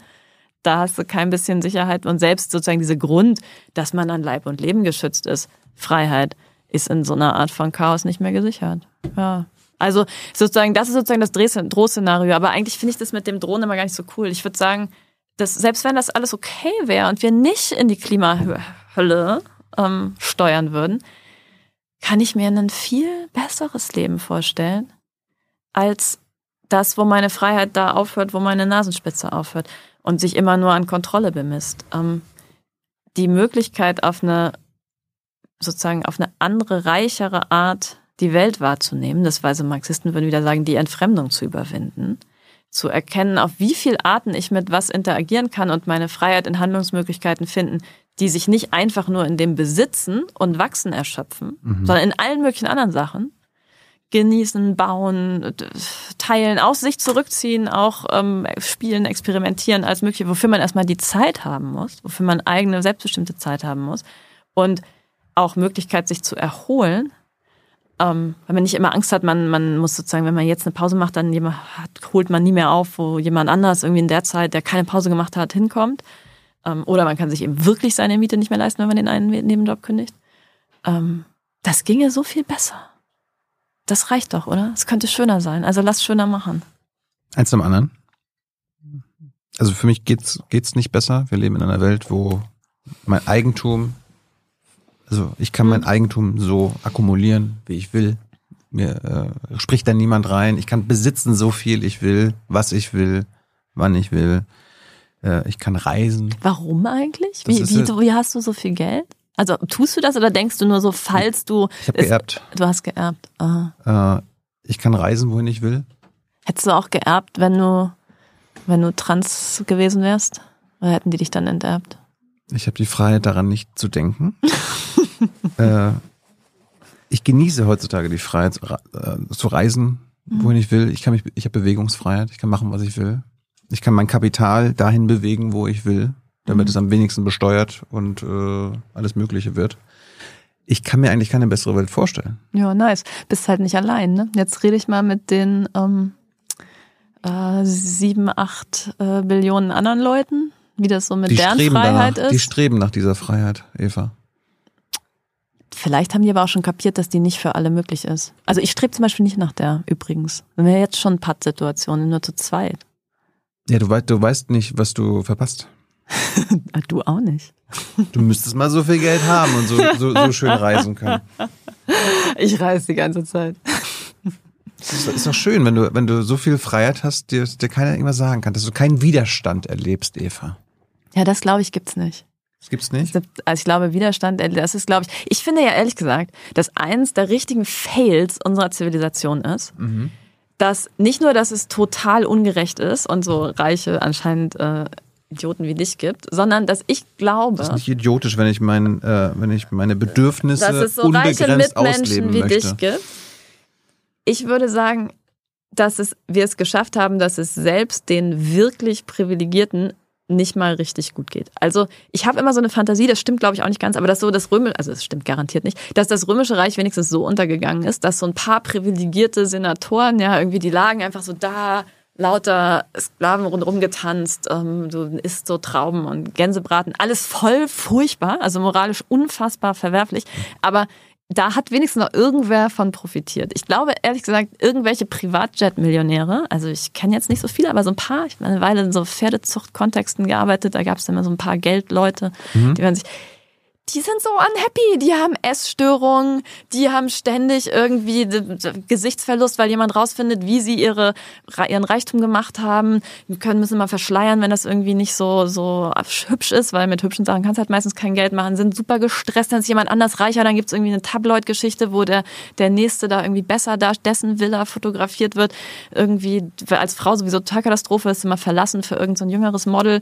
Da, mhm. Die sind auch gestresst, das finde ich, also ich glaube, das ist sozusagen das äh, ist überhaupt nicht, nicht mal für dich cool. Und ich finde es also dann wirklich verschwendet, dass jetzt nicht mal so ein paar Leute wenigstens richtig genießen, richtig Glück haben auf Kosten all der vielen. Ja, die haben noch nicht richtig verstanden, wie man seine Bedürfnisse Und wenn sie, weißt was, wenn sie das verstanden haben, merken sie, es hängt gar nicht an dem Geld und an dem Rumfliegen. Aber ist auch egal. Ich meine, vielleicht werden die auch einfach nicht gefragt. Also kannst du einfach so, also mal gucken. Jetzt bin ich ja so offen, uns mit anderen Leuten bin ich ja so liberal, zu sagen, Eva, bring mir doch, äh, überzeug mich doch vom Gegenteil. Überzeug Mhm. mich doch von deiner komischen Freiheitsidee. Dass du mir jetzt Ja. meine Bewegungsfreiheit, meine Eigentumsfreiheit und so nehmen Ja, möchtest. also ist ja auch schon interessant, wie, ähm, wie äh, schwer defensiv du die ganze Zeit behaupten musst, dass du am glücklichsten bist. So Leute, die ich kenne, die wirklich glücklich Habe ich sind, gelesen. die sind eigentlich so, die, die sind so ganz neugierig und wollen immer hören von anderen Leuten, wie man vielleicht was anders machen kann und so, dann kann man das ja auch mal ausprobieren. Man muss gesagt, nicht so die ganze Zeit verteidigen. Genau. Hätte und ich ja ich nicht glaube, eingeladen, wenn ich neugierig wäre. Ja. Oder? ähm, Da würde ich deine, deine Ideen unterdrücken. Du jetzt so. ähm, wenn ich das gewusst hätte, wäre ich gar nicht gekommen, sondern zu so netten anderen Leuten wie den, dem Hofberichterstatter der Klimabewegung. Dem hätte ich mich lieber unterhalten. Ähm, ich würde sagen, dass das menschliche Leben und die Freiheit sich an der Qualität und nicht einfach an der Quantität wie viel Zeug habe ich bemisst. Und wenn, zum, wenn, wenn es so wäre, mh, dass du das ganze Zeug, das dir zur Verfügung steht, zufällig, weil du irgendwie der letzte wirklich gediegene Ästhet und sensible Mensch bist, auch wenn du jetzt nicht so auftrittst, total doll genießen könntest, wäre darin so ein Stückchen Freiheit, würde ich sagen. Immerhin, bisschen. Dann so wie diese römischen Fantasiesenatoren, die ich eben aufgerufen habe. Mhm. Du bist aber eigentlich die ganze Zeit ziemlich bedroht dadurch, dass es sehr viele verzweifelte, hungernde oder einfach nur wütende, durch Ungerechtigkeit wütend gewordene Leute gibt, die dir, also ich zum Beispiel, die dir das gerne wegnehmen würden. Mhm. Das heißt, du bist in deiner Freiheit ganz stark darauf angewiesen, dass alle möglichen Sachen so bleiben, wie sie sind. Also keine Klimaschutzmaßnahmen, keine Lockerung der Grenzpolitik, alle möglichen Menschenrechtsverbrechen zur Stützung deines Reichtums. Mhm. Und du kannst sagen, ist dir halt Latte. Ich glaube, dass es trotzdem man sagen kann, es schränkt deine Freiheit schon mal an. Du bist nicht ein, du bist nicht frei zu spontanen Neubeginnen und du kannst nicht das mal zur Disposition stellen. All das muss bleiben, wie es ist, damit du safe bist mit dieser gebauten Freiheit. Und ich glaube ehrlich gesagt, also wenn da so ein bisschen Menschsein übrig ist, nagt es auch an einem zu wissen, dass man also allein schon einfach sich nicht voll seiner seiner Freiheit freuen kann, weil diese Freiheit davon abhängig ist, dass andere Leute nicht genauso frei sind. Und sozusagen das, was du jetzt beschrieben hast als ähm, ganz reich sein, das können halt im Kapitalismus nur ein paar, weil die werden reich, weil andere Leute arbeiten und dabei minimal bezahlt werden, dass sie gerade nur so klarkommen. Also es können einfach, der, der Reichtum, der entsteht, entsteht auf eine Art, wo er immer differenziell verteilt wird. Und wenn wir jetzt sagen würden, okay, wir sortieren das alles um, alle irgendwie, wir haben super Maschinen erfunden, alle arbeiten nur ein bisschen, aus irgendeinem magischen Grund können wir trotzdem ganz viel ähm, Zeug bauen und jeder eine Yacht haben. Das ist, glaube ich, das ist schon falsch. Also es ist nicht real auf diesem Planeten. Ähm, selbst wenn es das wäre, wissen wir jetzt, dass wir damit ökologische ähm, Limits reißen, die dazu führen, dass dann sozusagen, weiß nicht, deine Kinder oder deine jüngeren Lover oder weiß nicht, was du so hast, was dich überleben wird, gar nicht mehr leben können. Und das ist schon auch ein Freiheitsverlust, würde ich sagen. Also alles, was du irgendwem beibringen könntest, jede Geschichte von deinem Leben und von dieser geilen Yacht, einfach dann so verloren. Das finde ich eigentlich ziemlich unfrei. Ich versuche trotzdem noch den Status quo zu, zu verteidigen. Die Freiheit genieße ich jetzt noch. Äh, du hast zwar recht, Geld macht nicht glücklich, aber Kapital ist Macht. Ja, Und mit dieser Macht sorge ich dafür, dass die Polizei und zur Not die Armee mich gegen die Menschen, die du gerade aufgezählt hast, verteidigt. Ja. Zur Not mit Waffengewalt. Dann können die machen, was sie wollen. weißt du was? Das sind mehr. Viel Dann, mehr. dann besorge ich noch mehr Waffen und noch mehr Da sieht Polizei. man schon, was von der Angst du da haben musst, nämlich in deiner Unfreiheit. Ja klar, wer, wer, wer reich ist. Ja, hat, schlä schläft schlecht und vergisst die Träume. Ja, aber es ist besser, äh, reich schlecht zu schlafen als arm. Ja, natürlich. Deswegen müssen wir auch die Armut abschaffen. Ja, indem du die Reichen abschaffst. Ja, unter anderem. Also, ich meine, ich glaube, es könnte sogar noch so ein bisschen Reichtum übrig bleiben. Ich bin, ich bin, ich bin FDP-Wähler, ich will, dass jeder reich wird, Eva. Ja, Das, das hatten wir jetzt ja schon so ein paar Mal. Jeder kann nicht auf die Art reich werden. Ach, scheiße. Ja, Mist. Tilo. Und jetzt? Du forderst ja eine neue Definition von dem Freiheitsbegriff. Kannst du, kannst du diesen Fordern Begriff, ist ziemlich stark, aber ich habe ja, ich, ich habe mir, Du- du ich habe so ja was mir überlegt, wo ich im Moment auch selber noch von überzeugt bin, ja. kannst du diese Neudefinition oder diesen Begriff neu definieren, so wie du ihn auslegen möchtest? Also, ich habe ja jetzt immer rum kritisiert an diesem Eigentumspunkt in der Freiheit. Und was ich mir jetzt in, und das mache ich ja schon in dem vorigen Buch, aber was ich mir jetzt nochmal irgendwie so richtig klar gemacht habe, ist, dass es eigentlich ganz komisch ist, dass wir über Freiheit Zeit ähm, blind nachdenken, dass wir über Freiheit immer nachdenken im Raum. Also so, als gäb's gibt's so, so eine Geometrie, so jetzt im Moment. Und dann gibt's ist Freiheit bemisst sich dann immer daran, was kann ich jetzt genau machen? Also Freiheit als Bewegungsfreiheit. Erstmal so ganz banal, Bewegungsfreiheit, ich kann weglaufen und überall hingehen, reisen, ähm, schnell fahren. Aber selbst noch so eine reichhaltigere Vorstellung von Freiheit. Also ich habe bestimmte Rechte, ich kann über mich selbst bestimmen, ich kann mit meinem Willen irgendwie machen, was ich will. Bleiben immer in diesem Bild des, der Gegenwart, so einer Geometrie, wo, wo es einen Kreis gibt, in dem ich das machen kann, also zum Beispiel meine Rechte und mein Selbstbesitz, dann hört's auf. Und das Maximum an Freiheit ist immer, wenn da sozusagen der Zeiger größer ausschlägt. Also wenn da mehr, mehr Spielraum genau jetzt ist.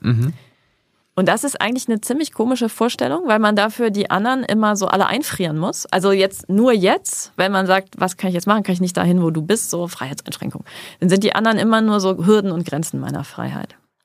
Während, wenn man über die Zeit nachdenkt, hinweg, also weiter eben ähm, zeitbewusst nachdenkt, dann können andere Leute ja echt mehr machen, als einem im Weg rumstehen. Also hatten wir vorhin schon mit dem Baby, das erstmal gefüttert werden muss, da wird sozusagen die Freiheit genährt und ähm, gefördert. Und in, wenn wir uns auf eine coole Art organisieren, so dass du selbst nachdem wir dir deine Yacht enteignet haben, noch immer mal auf so einem richtig tollen Segelschiff mitsegeln kannst, ab und zu, weil du anscheinend Wasser geil findest. So, da, dafür muss man halt was machen und sich nicht nur, nicht nur da so rumstehen, sondern kooperieren. Das kommt aber gar nicht in den Blick, wenn man über Freiheit nur so im Augenblick nachdenkt.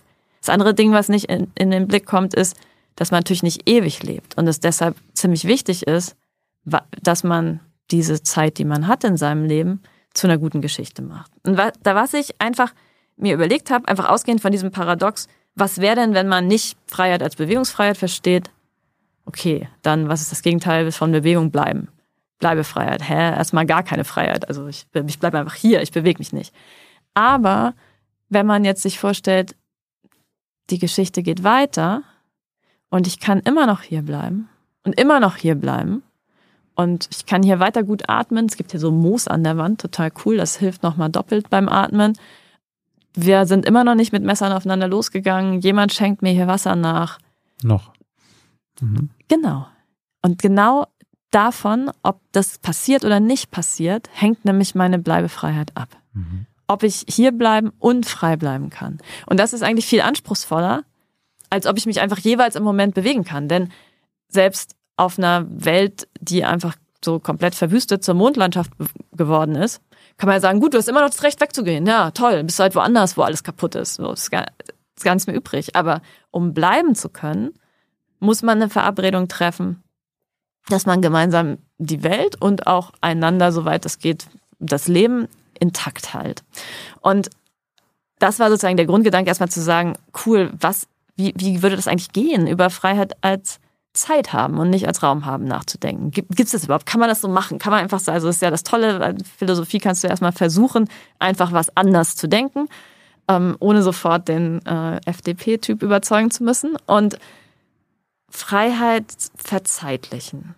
Geht das überhaupt? Und dann, dann habe ich halt weiter drüber nachgedacht und dann erstmal so, hä, nee, also einfach nur Zeit haben heißt ja nicht frei sein. Also bestenfalls heißt das lebendig sein.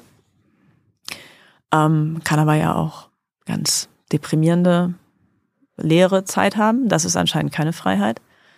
Muss irgendwie noch mehr dazukommen. Und dann habe ich mir so diese drei Facetten von Zeit überlegt, die man, glaube ich, alle braucht, damit aus dem, dem Leben eben auch wirklich Freiheit wird. Und also das ist einmal tatsächlich diese endliche Zeit des Lebens. Man muss eben leben. Mhm. Und dann ist es erfüllte Zeit, dass man spontan neu anfangen kann. Also ich eben gesagt habe, was der Typ, der da tausend Polizeigrenzsysteme um sich braucht, eben auch genau nicht kann. Aber auch, dass man sich erholen kann. Das klingt so minimal, aber also in zusammenbrechenden Ökosystemen ist das eine, eine ganz wichtige Dimension, dass man einfach die zyklische Zeit, also erholen tut sich Natur eigentlich immer in so Zeitkreisläufen, wo irgendwas wiederhergestellt wird. Also ich atme aus, äh, das Moos ähm, stößt ähm, Sauerstoff aus, den ich wieder einatme. Also sind alles ähm, Stoffwechselkreisläufe, natürliche Kreisläufe, in denen sich Sachen erholen. Und mhm. das Coole daran ist, das ist halt nicht so, hier erhole ich mich, dann ist eine Grenze, da ist das Moos, sondern indem wir beide einfach leben, gewinnen wir weitere Lebenszeit. Also es wird sozusagen mehr, wenn man es auf die richtige Art zusammentut. Und viele, immer noch ist es so, dass, dass sehr viel unseres Ökosystems sich auf so eine symbiotische Art ähm, wiederherstellt. Ohne das könnten wir gar nichts machen. Ja, wenn der Boden das nicht machen würde, könnte man auch nichts darauf anbauen. Wenn es, ja, wenn der Sauerstoffkreislauf nicht intakt wäre, könnten wir nicht atmen. Und diese mh, mm, Zeit der Erholung oder der Regeneration in Kreisläufen, die ist auch Teil der Freiheit. Und je besser die läuft, je mehr Redundanz da ist, je, je reicher das ist, desto mehr Handlungsmöglichkeiten haben wir auch. Weil, also wenn du nichts mehr machen kannst, als ganz viel arbeiten, um irgendwie noch Kartoffeln anzubauen, notdürftig, dann bist du halt viel unfreier als in so einer üppigen Permakulturgarten, wo noch ganz viel wächst und der fruchtbar ist und ähm, ja, wo du dir überlegen kannst, ob du das essen willst oder das essen willst oder das essen willst und auch mal einfach chillen, weil es wächst halt auch ein bisschen mal von selber. Es wäre Freiheit, mehr Zeit. Jetzt eins am anderen. Mein erster Gedanke war, als. Ich war schon erstaunt, dass du mich so lange hast ausreden lassen. Du bist bei Jung und Naiv. Hm. Ähm, erster Gedanke, als ich Bleibefreiheit ge ge gelesen habe, war, okay, meinst du die Bleibefreiheit der Menschheit auf diesem Planeten? Ja. Und im Prinzip meint sie auch, ja. ja. Ja. Und nicht nur der Menschheit. Auch des Lebens überhaupt. Weil Elon Musk also, träumt ja von der Bewegungsfreiheit des Menschen. Der, der, der, also ja, also und der Bezos und so weiter. Ja, genau, ins All. Ähm, aber das Abgefahrene ist, dass Elon Musk, der ist ja Long-Termist, also hängt dieser abgefahrenen ähm, Silicon Valley und Oxford Philosophie mhm. von unter anderem Nick Bostrom an. Man hält. Der, der, ja, das glaube ich sofort. Ähm, der glaubt ja an so eine Art komplett durchgedrehter Bleibefreiheit, die wieder die Zeit rauskegelt, weil sie sich die Menschheit als so unendlich vorstellt. Also die Long-Termists, und das ist eine wirklich einflussreiche ähm, philosophische Strömung, die in Billiardenhöhe ähm, philanthropische Mittel steuert und ganz stark daran arbeitet, Leute in auch Regierungspositionen zu kriegen, die was, also bestimmte Risiken ähm, in den Blick nehmen und andere, wie zum Beispiel den Klimawandel, die nicht so wichtig sind, an die zweite Stelle stellen. Und das funktioniert so, ähm, dass die sagen, worauf es ankommt, ist einfach, dass die Menschheit schafft, sich unendlich zu vermehren und das All zu kolonisieren. Also zumindest mal so unseren Lichtkegel, also ähm, mehrere Sonnensysteme, angefangen mit dem Mars. Und dass wir, also ich glaube, eine der Zahlen, die Sie jetzt immer sagen, ist 10 hoch 54 ähm, Millionen Menschen werden. Ich kann das nicht in Nullen ausbuchstabieren. Weil nämlich, das ist so eine ganz, also eine der dümmsten, sorry, aber es ist wirklich so Moralphilosophien ist der Utilitarismus, der sagt, was man, woran man sich im Handeln orientieren soll, ist einfach das Glück der größten Anzahl.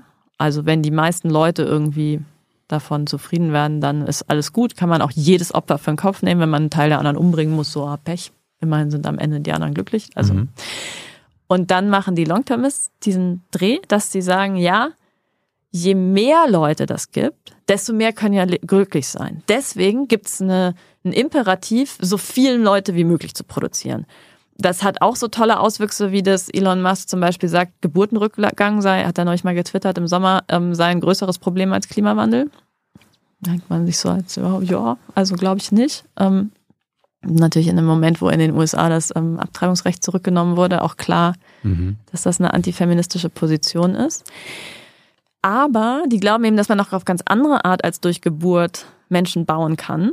Nämlich dadurch, dass man sich so weiterentwickelt als Menschheit, dass sogenannte transhumane Existenzen entstehen. Das sind neue, es ist eigentlich eine Vorstellung von Eugenik, also neue optimierte Menschen, die man dann auch hochladen kann in Computernetzwerke mhm. und als ähm, virtuelle Existenzen kann man sie dann viel besser, kannst du so Copy-Paste-mäßig immer mit einer kleinen Differenz viel besser vermehren. Und dann hast du diese irgendwie komischen, weiß ich auch nicht, Hologramm-Hirne im Tank Menschen, die können dann eine der Sachen, die sie sich vorstellen, ist, dass man seinen Sinnesinput 100% kontrollieren kann, dass du immer so, yeah, Glück fühlen kannst und nie traurig bist und alles kontrollierst. Das ist eine super Fortsetzung, also ins Monströse dessen, was ich vorhin mit Selbstbesitz gemeint habe. Also, dass man sich plötzlich wirklich kontrolliert, also auch was der Körper fühlt.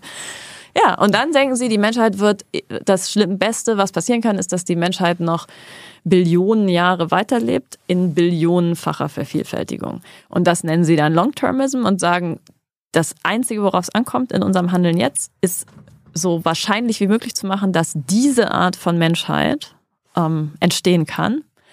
Und ähm, dafür ist halt zum Beispiel wichtig, dass man bestimmte abgefahrene KI-Forschung und Raumfahrtprogramme macht. Wenn du aber ein Klimaschützer bist, der sagt, ähm, ja, also das ganze ähm, wir können es einfach nicht leisten, dieses ganze ähm, Öl da, Benzin, was in die Raketenstarts geht, das müssen wir mal jetzt ein bisschen zurückschneiden. Dann würden die sagen, du bist das existenzielle Risiko, was dafür sorgt, dass die Menschheit sich nicht vertrillionenfachen kann und auch den Mars besiedeln. Das ist die größte Gefahr, die wir gerade haben. Nicht der Klimawandel, sondern die Leute, die den Treibstoff für die Mars-Erkundungsprogramme zusammenkürzen. Genau. Ja, super super Bild. Das ist nicht Bleibefreiheit nach Eva von Redeker, das ist Long-Termism nach Bostrom und Musk. Und wenn ich Bleibefreiheit sage, meine ich die Freiheit der Menschheit auf der Erde zu bleiben, an die wir in der Evolution angepasst sind, auf der wir immer viel freier sein werden als auf irgendeinem sowieso sofort verschimmelnden Marsgewächshaus. Und nicht nur der Erde als so Planetenoberfläche zu bleiben, sondern in einem möglichst reichen, diversen Biosystem, was auch bleibt. Wir leben ja immer noch, also man hat so diesen ganzen Horror von, also bei uns sind jetzt auch schon fast keine Schmetterlinge gewesen dieses Frühjahr. Wir leben trotzdem jetzt ja gerade noch so am Ende des Holozäns, also dieses ähm, jetzigen Erdzeitalters, was vom Anthropozän abgelöst wird, das es so seit 12.000 Jahren gibt. Ähm, leben wir in der reichsten Biosphäre, die es je gab auf dem Planeten. Also es ist gerade der schönste, diverseste Planet, der biodiverseste Planet, den es je gab. Und der sollte Bleibefreiheit haben. Wir tun jetzt alles, um das zu unterminieren mit unserem jetzigen Wirtschaftssystem. Aber das schafft halt auch Unfreiheit. Bei diesem langfristigen Denken von Musk und Co., da muss ich immer an Harald Welzer denken, der auch mal davor warnt, irgendwie versucht, zu versuchen, irgendwie langfristig zu denken, weil wir gar nicht uns vorstellen können, was diese ganzen Kipppunkte, die irgendwann ja. kommen werden, was die quasi mit unserer Gesellschaft macht, weil wir das noch nie vorher erlebt haben. Ja, also du kannst und die ja nur. Die ignorieren ja, das einfach ja. und äh, denen geht es einfach nur darum, dass ein paar Menschen. Ja, und es ist ja, es ist wirklich auch einfach ein logischer Fehlschluss, so zu tun, als könnte man von, genau wie du sagst, einem unsicheren Zukunftsszenario, also von dem, was durch tausend Faktoren, die man vielleicht nicht berücksichtigt, anders sein könnte, dann abzuleiten, dass ein bestimmtes Opfer in der Gegenwart, also zum Beispiel einfach jetzt so Klimawandel laufen zu lassen, gerechtfertigt sei. Also du kannst sozusagen, du, du, dafür musst du ja genau wissen, wie die Gleichung aussieht und in die Zukunft weißt du das gar nicht. Also es ist, es ist sozusagen so ein, wo gehobelt wird, fallen Späne in gigantomanischem Ausmaß. Und es klingt so irr, also dass man denkt so, warum redet man darüber überhaupt? Aber das ist wirklich einflussreich und es gibt so in, in der AI-Forschung eine große Lobby für diese abgefahrenen Ideen. Ja, ich glaube, das ist genau eine der Arten, wie wir uns die Bleibefreiheit systematisch kaputt machen. Und da, und da ist ja auch gedacht, die Menschen, die wir jetzt sind, sind halt gar nicht gut genug. Die müssen sich sowieso total verändern und verbessert werden. Das glaube ich nicht. Ich glaube, die sind super so. Die müssen einfach nur freier sein, bleiben. Zurück zu deinen Ideen. Bleibefreiheit, die Freiheit. Ja, obwohl das scheiße zu finden, ist ja auch eine von meinen Ideen. ja. Zu deiner Idee, Freiheit zu verzeitlichen. Was ist der Unterschied zwischen Freiheit verzeitlichen und Freizeit? Hm. Ähm, ich finde, also nichts gegen Freizeit, aber Freizeit setzt ja eigentlich voraus, dass man den Rest der Zeit gezwungen und eingespannt ist und dann manchmal so eine kurze Atempause kriegt. Schlafen, Arbeit, Freizeit. Schlafen, ja. Arbeit, Freizeit.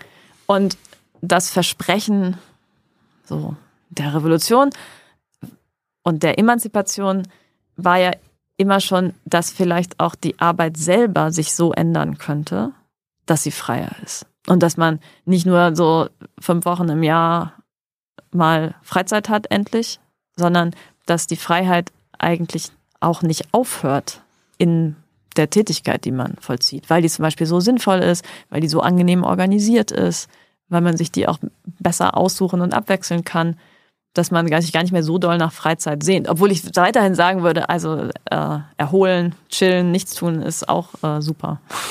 auch Teil der Freiheit. Ich bin ja dafür, dass es genau andersrum ist. Ähm, das quasi, jetzt haben wir irgendwie gesetzlich sechs Wochen Anspruch auf Urlaub. Mhm. Man, man, müsste gesetzlichen Anspruch auf sechs Wochen Arbeit haben. Ja. der Rest ist Freiheit. Ja. Urlaub. Nichts tun. Ja. Also, und ich glaube, das wäre dann eben, es ist ja oft auch nicht nichts tun. Das ist ja auch total interessant, was Leute dann machen in ihrer Freizeit. Also, oft kümmerst du dich ja überhaupt erstmal um Friends, Familie. Das machen dann auch wieder manche Leute mehr als andere. Mhm. Machst, liest was, was dich interessiert, machst irgendwie ein Hobby oder einen Garten, den du gerne machst. Aber vielleicht ist sogar die Bodenaufbesserung, die du da in dem Stückchen Erde vor deiner Haustür machst, am Ende für die Welt ein besserer Beitrag, als was du da so in deiner Managementposition machst, während du bezahlt wirst. Hi, Tyler hier, Producer von Jung und Naiv. Ohne euch gibt's uns nicht. Jeder Euro zählt und ab 20 landet ihr als Produzenten im Abspann auf YouTube. Weiter geht's. Wie gesagt, falls ihr Fragen habt an Eva, her damit. Äh, ihr habt nicht mehr so viel Zeit. aber immer noch und frei. Die, aber immer noch die Freiheit zu fragen, was ihr wollt. Hans entscheidet dann in seiner Freiheit, was er stellt. Ich bin mir aber trotzdem sicher, einige, die jetzt hier zuhören oder später zuhören werden, haben immer noch nicht so ganz verstanden, wovon du redest. Da müssen ja. immer noch mal weiter einsteigen. Das ich will noch mal kurz darum über die Zeit an sich reden. Mhm. Ist Zeit eigentlich eine menschengemachte Idee? Mhm. Ja. Also auf jeden Fall die Zeit, auf die wir uns beziehen und so wie wir sie messen und erfahren, absolut. Also es gibt ja in der Physik einen großen Streit, ähm, ob es überhaupt objektiv sowas gibt wie Zeit und also die meisten neueren Positionen seit der Quantenphysik, besonders so, also Rovelli schreibt darüber, halten Zeit komplett für ein Konstrukt. Also alles, was wir denken, was bei Zeit, also ohne dass wir gar nicht verstehen, was wir meinen, wenn wir Zeit sagen, zum Beispiel, dass es immer in eine Richtung fließt. Mhm dass es überall gleich schnell oder langsam vergeht und dass es nicht, dass man, dass es sozusagen man nicht hin und her springen kann. Das sind alles Sachen, die, also da, da bin ich jetzt, musst du wen anders einladen, ne, um die Details dazu zu klären. Aber also in dem Buch von Rovelli schreibt er, dass das alles Konstrukte sozusagen aus der menschlichen Erfahrung, die aber jetzt nicht einfach unsere Idee ist, sondern auch die Art, wie wir evolutionär entstanden sind, was, was so unsere Biorhythmen sind. Ähm, was unser Wahrnehmungsapparat ist, entstehen. Also ich glaube, insofern, das Buch macht bestimmt nicht die Suche danach, was ist jetzt Zeit in Wahrheit hm. physikalisch, objektiv, unabhängig von uns. Aber da gerade die Physiker selber sagen, das gibt's gar nicht, glaube ich, kann man als Philosophin auch gar nichts anderes machen, als zu sagen, gut, wie erfahren wir denn die Zeit? Wie stellt sich uns die Zeit dar? Und das, hm. also nennt man in der Philosophie Phänomenologie, dass man sozusagen versucht nachzuzeichnen, die eigenen auch an Beispielen von anderen Erfahrungen, um einem Gegenstand besser und besser zu durchdringen und beschreiben. Von allen Seiten sozusagen. Ich habe irgendwann mal gelernt, äh, meine Katzen wissen nicht, was Zeit ist, nur ich. Aber die miauen immer zu der gleichen Tageszeit, oder? oder ja, weil die, weil die Sonne aufgeht, also damit verbinden die geht ja. Ah, okay. Aber auch weil die wissen, wann du aufstehst, wahrscheinlich. Ja, weil sie merken, dass ich aufstehe. Ja. Klar, also eigentlich haben Tiere schon auch bestimmtes Zeitempfinden, die aber oft auch ganz, also die sind eben unterschiedlich, ist auch schwer zu erforschen, wie die jeweils sind und sich von unseren unterscheiden. Mhm. Aber so bestimmte Intervalle können die schon auch, ähm, glaube ich, mit mitschneiden. Ich hatte, ich hatte gerade, ich hatte gerade die Idee mit äh, sechs Wochen Arbeit im Jahr. Aktuell ist es ja so, wir arbeiten, wer Arbeit hat, äh, in der Regel die ganze Zeit, mhm. außer so sechs Wochen Urlaub im Jahr äh, da habe ich manchmal das Gefühl, oh, die Zeit ist schon wieder weggelaufen. Ja. Oh, die ist so, die ist so das ist auch ein, Das ist auch ein gutes Charakteristikum für richtig gute Zeit, dass sie manchmal, dass sie viel zu schnell vergeht, weil man so sieht, da passiert eben so viel. Das ist ganz erfüllte Zeit Und dann plötzlich empfindet man sie als viel, viel schneller rumgegangen, weil man gerne mehr davon hätte. Und das ist, das ist interessant. Also davon sollte man dann vielleicht auch mehr haben. Anderes Extrem ist, wenn man die Zeit vergisst, das ist manchmal auch ein sehr schöner, freier Zustand, wo man einfach so in der Tätigkeit aufgeht, dass man sich gar nicht mehr fragt, wie lange man das jetzt schon macht oder wie lange noch oder wann endlich irgendwie Feierabend ist, sondern bist einfach so aufgegangen in der Tätigkeit. Aber du, du, du forderst ja quasi Mhm. mit deiner äh, Bleibefreiheit, dass wir quasi zu einer erfüllten Zeit kommen, Mhm. dass wir im Hier und Jetzt quasi bleiben und das genießen. Also ich fordere ja diese Richtig. Mischung aus den drei Sachen, aus Zeitfülle, also eine möglichst lange Lebensspanne, dadurch, dass wir das gut organisieren mit dem Gesundheitssystem und der sozialen Gerechtigkeit. Das ist ja total krass, dass wirklich verschiedene Gruppen unterschiedliche Lebenserwartungen haben, so richtig systematisch. Also dass zum Beispiel ähm, aus den einkommensschwachen Schichten äh, Männer in Deutschland elf Jahre vor so Typen, die du eben gefaked hast, also Reichen und auch eigentlich Mittelstandsmännern sterben. Elf Jahre im Durchschnitt, ist doch Wahnsinn. Und die Müllarbeiter in Frankreich, das habe ich jetzt neulich mal versucht so rauszupuzzeln aus Statistiken, ist eigentlich nicht so meine Spezialität. Ähm, die haben eine Lebenserwartung, die nochmal deutlich unter der Durchschnittsfranzosen Männerlebenserwartung liegt, bei 64 Jahren. Und dann versteht man auch plötzlich, warum da irgendwie das Land brennt und die Mü- Müllabfuhr in Frankreich nicht mehr ähm, fährt, wenn, wenn pl plötzlich klar ist, dass die meisten Leute mit dem neuen Renteneintritt, also vorher war es ja 62, dann jetzt 64, dass die im Durchschnitt dann halt die Rente nicht mehr erleben. Natürlich, manche sterben früher, manche leben länger, manche, aber sowas sind, finde ich, soziale Ungerechtigkeiten und auch wirklich Freiheitseinschnitte, gegen die man auch im Namen der Freiheit politisch kämpfen muss. Aber trotzdem ist dieses, wie lang dein Leben ist, ist nicht da, damit, das ist nicht genug, um frei oder unfrei zu sein. Das ist nur eine Dimension, sozusagen die Zeitspanne. Und deswegen kommt dann die erfüllte Zeit. Weil einfach nur Zeit haben, macht dich noch nicht frei. Sondern es muss Zeit sein, in der du selber Neuanfänge machen kannst, in der du dich wiedererfinden kannst, in der du Sachen anfangen kannst, in der du dich als handelnd empfinden kannst, als ungebunden. Das würde ich sagen, ist erfüllte Zeit. Das macht manchen Angst. Das, also ich, ich Ja. kenne ich kenn einige, die, also das ist Hm, das. interessant. Ich, ich verbinde das gerade auch mit Langeweile. Also ich, äh, es gibt ja Menschen, die erst, wenn sie Langeweile haben, kreativ sind. Mhm. Bei mir ist das zum Beispiel so. Aber viele, vielen macht Langeweile auch Angst. Also die wollen dann irgendwie busy sein. Das ist für die dann irgendwie, wenn sie busy sind, dann haben sie, dann haben sie keine Lebenszeit verschenkt. Glaubst du, dass Langeweile das richtige Wort dafür ist? Mir scheint, das eine ist Langeweile, das andere ist Muße. Hm. Also so leere Zeit, in der man auch einfach mal abwartet und dann kann irgendwas kommen und man ist kreativ und inspiriert. Mhm. Während Langeweile eher so eine Ödnis ist und so eine Entleerung. Und ich würde nämlich schon sagen, Langeweile ist eigentlich eine krasse Form von Unfreiheit, die man aber überhaupt nicht fassen kann mit so gängigen Ja, das meinte ich nicht. Ich meinte also ungezwungen. Ich bin Ja, ungezwungen.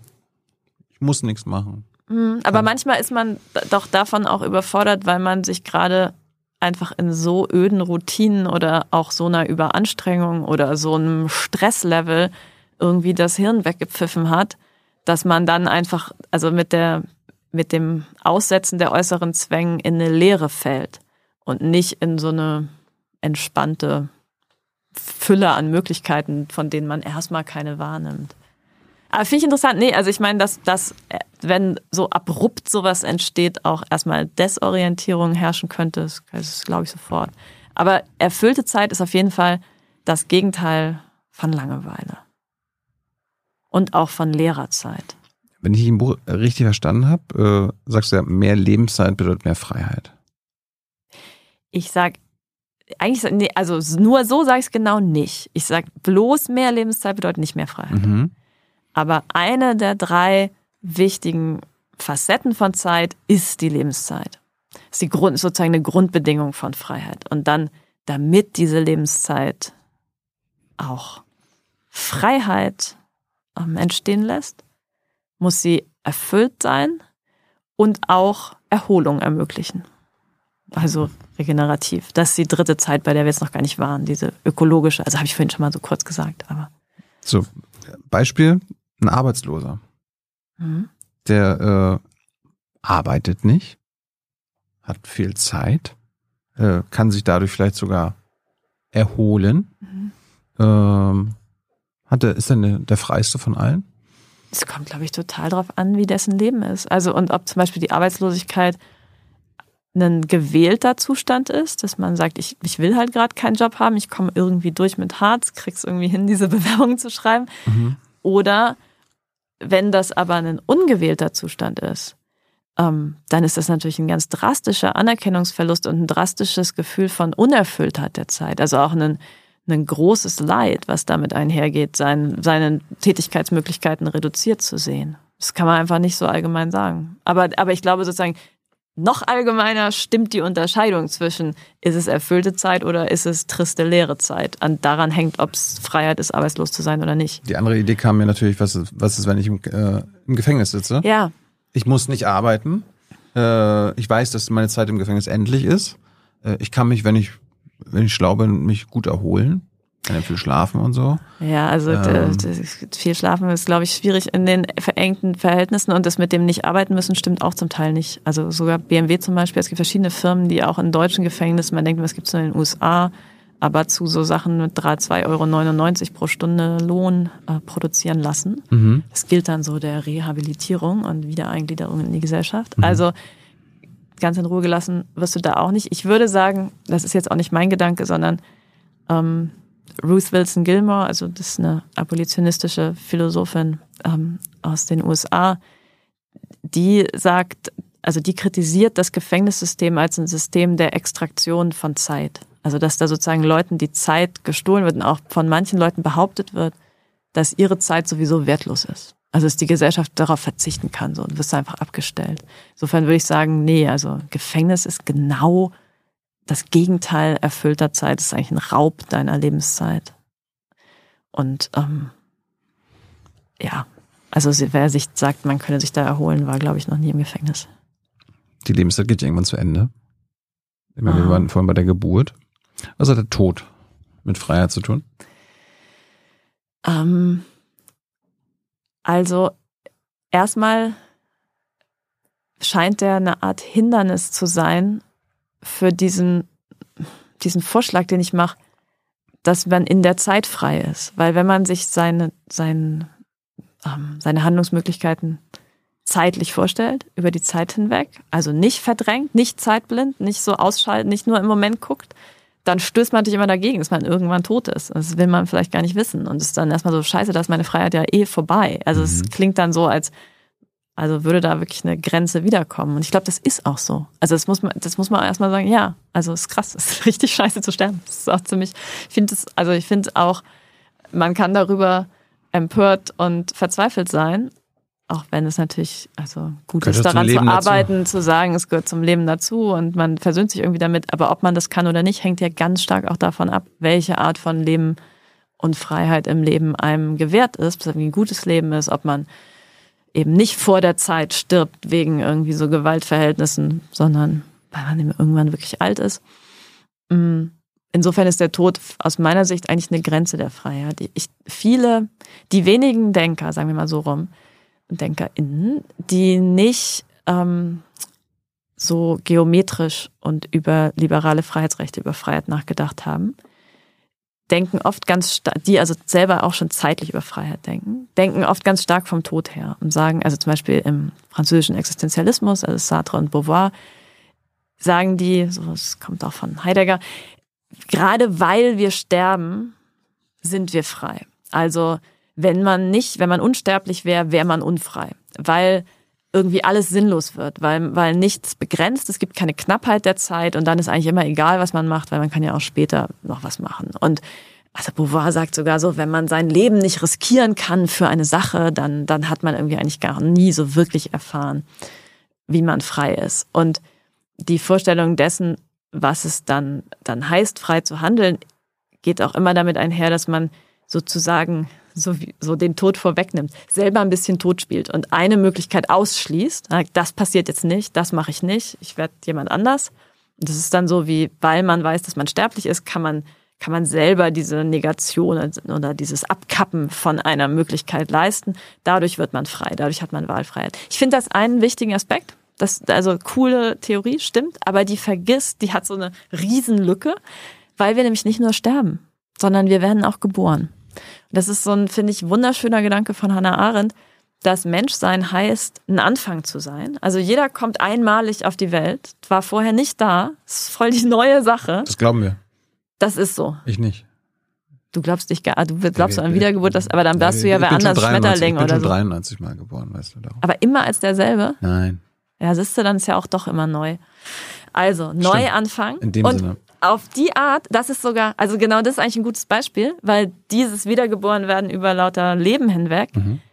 das kann man dann eigentlich auch in dem einen Leben machen. Man kann sich neu erfinden, man kann wieder neu anfangen. Also das, bei Hannah Arendt heißt das Natalität, also die Gebürtlichkeit, dass wir geborene Menschen sind, die selber wieder so eine Art Reinszenierung der Geburt veranstalten können und sagen, ich mache jetzt einfach, ich bin wer Neues und ich mache jetzt auch was Neues, indem ich anfange, was zu handeln, was vorher auch noch nicht in der Welt war. Das gibt's ja. Es gibt ja nicht nur Optionen, zwischen denen man wählt, sondern es gibt auch was Neues. Man kann was machen, was es noch nie gab.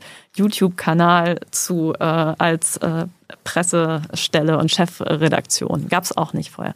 Braucht Bedingungen, muss jemand schon das Internet erfunden haben und so. Aber plötzlich macht man was Neues. Und diese Neuanfänge, die sind eigentlich Wiederholungen der Geburt sozusagen. Man, man wiederholt diesen Aspekt des Neuanfangs. Und ich würde sagen, wenn man das denkt, also Freiheit nicht als Wiederholung des Todes, sondern als Wiederholung der Geburt, dann kriegt man diese Unendlichkeit, die man gerade verloren hat, weil man irgendwann stirbt und das lässt sich auch nicht ändern, an einer anderen Stelle wieder rein. Nicht als ewig langes Leben, aber als unendlich viele Möglichkeiten. Also wir können potenziell, wenn wir frei sind, können wir ganz viel machen. Es gibt eine Fülle von Handlungsoptionen. Und das, das ist Fülle, erfüllte Zeit. So würde ich das bestimmen. Ich, ich kenne ich kenn Menschen oder habe letzten Jahr Menschen kennengelernt, die quasi gelernt haben, dass sie bald sterben werden. Ja. Also weil sie Ja. un, äh, Ja. unsterb, nee, sterblich äh, krank sind. Ja, unheilbar. Äh, unheilbar, sorry. Unheilbar krank sind. Und äh, da hat man den angemerkt, entweder weil sie es sagen oder weil man es ihnen ähm, anmerkt, äh, die haben keine Angst mehr vom Tod Ja, äh, und sind so frei wie nie. Also in dem, was sie sagen, wie sie agieren und so weiter. Mhm. Also äh, führt die Angst vor der Ungewissheit des eigenen Todes zu Unfreiheit. Ich glaube, die Verdrängung des eigenen Todes führt zur Unfreiheit. Weil man das dann immer weiter verdrängen muss und weil man auch eigentlich nicht, also sozusagen die Kostbarkeit der Zeit, die man hat, dann erkennt. Und also was du beschreibst, wenn du sagst, die haben dann irgendwie auch auf eine Art keine Angst mehr oder die, die wissen dann aber wirklich auch, jetzt lebe ich noch. Mhm. Und ähm, an diesem bisschen bleiben, was mir gewährt ist, will ich jetzt auch arbeiten und das erfüllt machen. Und ich, gerade weil ich weiß, dass es endlich ist, will ich es erfüllt machen. Aber, und ich glaube, das ist sozusagen die Art, wie dann diese Todes- und Geburtsbewusstheit zusammenkommen. Also man, wenn man nicht verdrängt, dass es endlich ist, hat man gerade auch die Motivation durch Wiederholung der Geburt und der Anfänge, das mit möglichst vielen erfüllenden Möglichkeiten anzureichern und eben auch wirklich lebendig zu sein, während man am Leben ist. Kennst du Hartmut Rosa? Ja, klar. Der war vor ein paar Monaten Ja. hier, der, der, spricht immer so von, von Resonanz. Ja. Und irgendwie so, dass Dinge und äh, Erlebnisse so nachhallen. Mhm. Hat das auch was mit seiner Idee von Bleibefreiheit zu tun? Ähm, ich glaube, da gibt's Parallelen. Also es, ich meine, auf eine bestimmte Art sind das ja alles Varianten, Nicht-Entfremdung zu denken in neuen Vokabularen. Ja. Und ich finde diese Resonanz und das, was daran so ein bisschen so Voodoo-mäßig ist, so alles schwingt so irgendwie zusammen. Und man, es gibt ja bei Hartmut Rosa auch wenig Kriterien dafür, wie man eine gute Resonanz von einer mh, irgendwie entweder halluzinatorischen oder sogar vielleicht, ähm, ja, also einer schlechten Massenbewegung oder so, in der man sich auch äh, plötzlich so voll resonant fühlt, ähm, zu unterscheiden. Ich glaube, dass eines der Kriterien, womit man unterscheiden kann, ist eben Freiheit. Deswegen rede ich nicht einfach nur von, von Resonanz, sondern von mh, erfüllter Zeit als freier Zeit. Aber ich glaube, diese Idee, dass es ein viel besseres Leben gäbe, wenn man in reicherem Bezug zur Welt steht und also gewissermaßen dichtere Erfahrungen macht, das ist, das ist total ähnlich bei, bei Hartmut Rosa und mir, ja. Aber ich finde, wenn man nur über Resonanz redet, hat man halt noch nicht die mitgedacht, was die Bedingungen dessen sind, dass das auch weiterhin so sein kann. Das ist irgendwie so wie der, der zauberhafte, magische Moment. Aber wie kann man eine Welt bauen, in der wir auch in Verbindung bleiben können? Ich habe gerade ganz überlegt, weil du ja auch von Neuanfängen, weil wir hatten über Tod geredet und so weiter, und Neuanfänge, das ist ja quasi auch äh, äh Neugeburten im Grunde mhm. der, im Sinne der Freiheit ist. Warum, vielleicht kannst du es mir beantworten, warum rechte oder illiberale Menschen so ein Problem mit Transmenschen haben. Hm. Mhm. Weil Transmenschen ja quasi öffentlich sagen, hier, ich, ich feiere oder beziehungsweise ich äh, sage jetzt hier, das ist mein Neuanfang, mhm. mein identitärer Neuanfang. Also, ja, das ist ein schönes Beispiel, dass für so eine Art ähm, Wiedergeburtsfreiheit, ähm, mhm. ja, man Transmenschen auch als eine Art von Avantgarde ansehen könnte, die andererseits ja auch selber sagen würden, also die Wiedergeburt ist, dass die anderen das endlich anerkennen. Also, dass man selber hat vielleicht schon ganz lange auch das Wissen, also ist ja pro, ist auch in unterschiedlichen Biografien unterschiedlich, aber mhm. eigentlich, ähm, ja, das Geschlecht zu sein. Und jetzt will man auch ähm, sich sozusagen nochmal auf die Welt bringen als diese Person. Und das liegt eben an der Welt, das anzuerkennen. Ich glaube, dass es tatsächlich einen Aspekt des rechten Hasses daran gibt, der wirklich sowas ist wie ein Neid auf diese Freiheit des Anfangenkönnens. Das ist ein hm. alter Gedanke in der kritischen Theorie, also ähm, bei, bei Adorno und Horkheimer oder also vor allem Adorno in der Dialektik der Aufklärung schon formuliert, dass eigentlich unter dem Hass und der Auslöschungsgewalt ein Wunsch steckt, den man sich selber versagen muss, weil er das normale Weiterleben eigentlich unerträglich machen würde. Also wenn es möglich wäre, so radikal jemand anders zu sein, dann hält man es plötzlich gar nicht mehr aus. Also man hält sozusagen, oder anders formuliert, mit nicht so vielen Negationen, man hält nur aus, man selber zu sein, indem man denkt, das ist halt so, da lässt sich nichts ändern.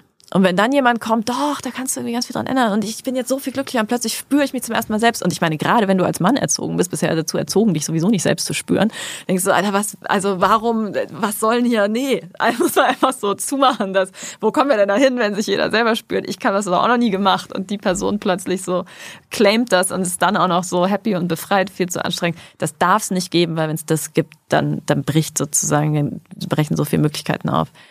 Ähm, dass es keinen Grund gäbe, das Leben so fortzusetzen. Das ist ein Aspekt. Ich finde das aber keine hinreichende Erklärung, warum es spezifisch diesen Hass auf Transmenschen gibt. Mhm. Also es mhm. könnte ja auch auf andere Arten von, von sozusagen Glück, äh, die aus dem System fallen, ähm, so einen Impuls geben. Und ich glaube, da muss man ähm, noch mal mehr gucken, was, wie das zusammenhängt mit der also ganzen Geschichte des Patriarchats, die eine Geschichte ist, die bestimmte Identitäten so aufeinander bezieht, dass eigentlich eine Infrastruktur der Aneignung, wie ich das nennen, besteht. Also Männer sind diejenigen, die potenziell auf Frauen Zugriff haben mhm. und dann können sie irgendwie emanzipierte Männer sein und sich zurückhalten, das nicht machen und irgendwie immer nach Konsens fragen. Aber es gibt sozusagen immer noch diese Disposition und Frauen sind die, die erstmal schützenswerter und empfindlicher sind. Ja, und dann brauchen sie Rechte. Aber es gibt sozusagen einen, einen gerade nachdem die Form von Ehe unter Vormundschaft, in der diese Besitzübertragung rechtlich und wahrhaftig stattgefunden hat, abgeschafft wurde, so eine, so eine labile Fantasie bei manchen, wenigstens dieses, dieses Bild, diese Ordnung aufrechterhalten zu müssen, um sich überhaupt noch orientieren zu können. Also es muss wenigstens so potenziell so sein. Und wenn dann plötzlich diese Grenze um das, was definiert ist als weiblich und dem ein souveränes männliches gegenübergestellt wird. Wenn das plötzlich verschwimmt, dann kannst du gar nicht mehr diesen Schnitt machen. Und also Transition wird ja dann von außen so empfunden, dass du gar nicht mehr sicher sein kannst, ob jemand überhaupt dies oder das ist. Und auch wenn du diese Positionen wechseln kannst, dann kannst du dich nicht mehr zurücklehnen und sagen, ich bin hier halt ich habe den Phantombesitz und du bist der. Und da ist eine Freiheit, klare Grenze drum. Ich will die Freiheit haben, sicher zu sein, ja. ob das ein Mann oder eine Frau ist. Ja, und nur dann, sonst zerbricht mir halt meine eigene Identität als patriarchaler Mann. Oder auch als auf eine bestimmte Art patriarchal halb emanzipierte Frau, die denkt, dass sie in einem bestimmten Schutz vor den Zumutungen von Männerkörpern in bestimmten Räumen und Männerkörper werden dann einfach definiert als eine bestimmte Anatomie, von der immer irgendeine Gefahr ausgeht ähm, darüber ihre Befreiung definieren können und nicht anders. Zum Beispiel, weil die Freiheit sich noch gar nicht so frei anfühlt, weil das Leben immer noch nicht erfüllt ist. Aber ich will nicht mit diesem Körper zusammen in einem, was auch ich, es gibt ja immer dieses Phantasma da in irgendwie einer Umkleide sein. Genau, also da kommt, glaube ich, ziemlich viel zusammen und es ist gerade richtig wichtig für die faschistische Mobilisierung und es ist genau, also das, was ich, also die, die Verteidigung von Phantombesitz nennen, also dieser Fiktion, dass es da klar abgegrenzte Sphären gibt, wo niemand, nichts durcheinander kommt, niemand einen Claim machen kann, die schön so in Ordnung bleiben, wie die historische Herrschaft das mal eingerichtet hat. Ja, und das, das ist krass und es ist auch gruselig. Wir haben noch zwei Themen oder zwei kurze Fragen. Ja. Da kommt Hans mit, äh, Mit noch viel mehr Fragen. mit freiheitlichen Fragen Mhm. unseres Publikums. Keine Ahnung, was da kommt. Du kommst unbedingt nochmal wieder. Äh, aber wir müssen ja nicht über das ganze Buch reden, sonst brauchen die Leute ja sich das Ja, Buch ja nicht mehr. Fortsetzungsroman. Ja, genau, Spoiler Alert. Mist, Ja. jetzt habe ich schon definiert, was Freiheit heißt. Du musst einfach nochmal ähm, erklären, warum Schwalben in deinem Buch so oft Mm. vorkommen. Ähm, Was mit also Freiheit ich finde die so schön. Ja, ich, Schwalben kommen vor aus zwei Gründen. Also drei. Einer, weil ich sie so schön finde. Zweitens, weil ich in dem Buch beim Schreiben ziemlich viel drüber nachgedacht habe, wie man das macht. Also es ist ja total albern, über Freiheit zu schreiben und dann so einen Ton zu haben von, ich sag euch jetzt mal, wie es ist. Ähm, und ich dachte, das bleibt nur frei, wenn ich mir so eine Art Gegenspieler setze. Und es gibt in dem Buch verschiedene Gegenspieler. Es gibt auch so Leute, mit denen ich mich streite oder Erfahrungen, die mich so total ähm, rauskegeln. Aber es gibt eben auch die Schwalben, die ja wirklich ein Symbol eigentlich für Bewegungsfreiheit sind. Also das Romantische und das, was uns so sehnsüchtig werden lässt, ist ja, dass sie einfach so diesen Zugvögel, 10.000 Kilometer, fliegen über alle Grenzen, so. Das ist toll. Und ich dachte, wenn da diese Schwalben ständig vorkommen, dann habe ich auch so ein bisschen mir selber so ein Gegengift gesetzt, um, um nicht einfach zu simpel die Bewegungsfreiheit rauszukürzen. Trotzdem würde ich sagen, auch die Schwalben sind natürlich nur, also auf ihre vogelhafte Art frei, wenn sie im Sommerquartier auch bleiben können und nisten können. Und wenn man die Scheunenfenster aufmacht, damit sie das können, was eine Praxis ist, die also auf dem Land alle machen. Und was ich versuche, sozusagen, was der, der, der wichtigste und dritte Grund ist, über dieses Beschreiben und Beschwören der Schwalben in den Raum zu stellen, ist, dass eigentlich jeder Teil dieser belebten, schönen, biodiversen Welt das Potenzial hat, für uns zur Freiheitsquelle zu werden. Also ist jetzt nicht das Allerwichtigste mit den Schwalben, aber ich nehme auch extra nicht so ein Erpressungsbeispiel. Also man könnte sagen, Bienen, ja, wenn es keine Bienen mehr gibt, so, dann kannst du hier keinen Apfel essen oder du musst irgendwie dir den, die Blüten selbst bestäuben. Da ist irgendwie, da ist klar, dass das, dass daran was hängt. Aber bei Schwalben ist jetzt nicht so klar, dass irgendwie unsere Ernährungskette zusammenbrechen würde, wenn es die nicht gäbe. Aber es wäre halt einfach weniger schön. Und das, was ich meine mit Bleibefreiheit, ist, dass du an einem Ort sein kannst und dir aber nie langweilig wird und nie die Handlungsmöglichkeiten und damit die Freiheit ausgeht, weil die Welt um dich rum so lebendig ist und weil gewissermaßen die Schwalben ja auch zu dir kommen. Und das ist, auch das ist ein Teil der, der Freiheit. Und es gibt dann so ein Beispiel mit Ernst Toller, der sogar in der Gefängniszelle sich dann um Schwalben, die da genistet haben, gekümmert hat und dadurch ein kleines bisschen freier geworden ist. Also immer noch nicht frei genug, ja. Wäre Toller sich in Freiheit dann auch noch um die Schwalben zu kümmern, weil ich habe ja vorhin schon gesagt, das kann einfach immer besser werden. Und diese Anreicherung der Freiheit durch anderes Leben und dessen Regeneration, dass sich da nicht nur alles gegenseitig was wegnimmt, sondern dass das einfach mehr, dass man Zeit teilt und dadurch mehr Zeit und mehr Freiheit kriegt. Das, das wollte ich mit, das dafür, das standen die Schwalben. Ich, ich frage mich gerade, ob hier Mark Zuckerberg zum Beispiel zuguckt und sagt so, äh, das, was du da beschreibst mit meinem Metaverse, das will ich auch. Also, dass die Leute sich einfach so eine Brille aufsetzen und dann quasi mit künstlicher Mhm. Intelligenz in sich so, einem- so einem virtuellen Raum befinden und gar nicht Ja. mehr irgendwo sich hinbewegen müssen, sondern Mhm. die ganze Zeit ein erfülltes Leben im digitalen Raum Ja. haben.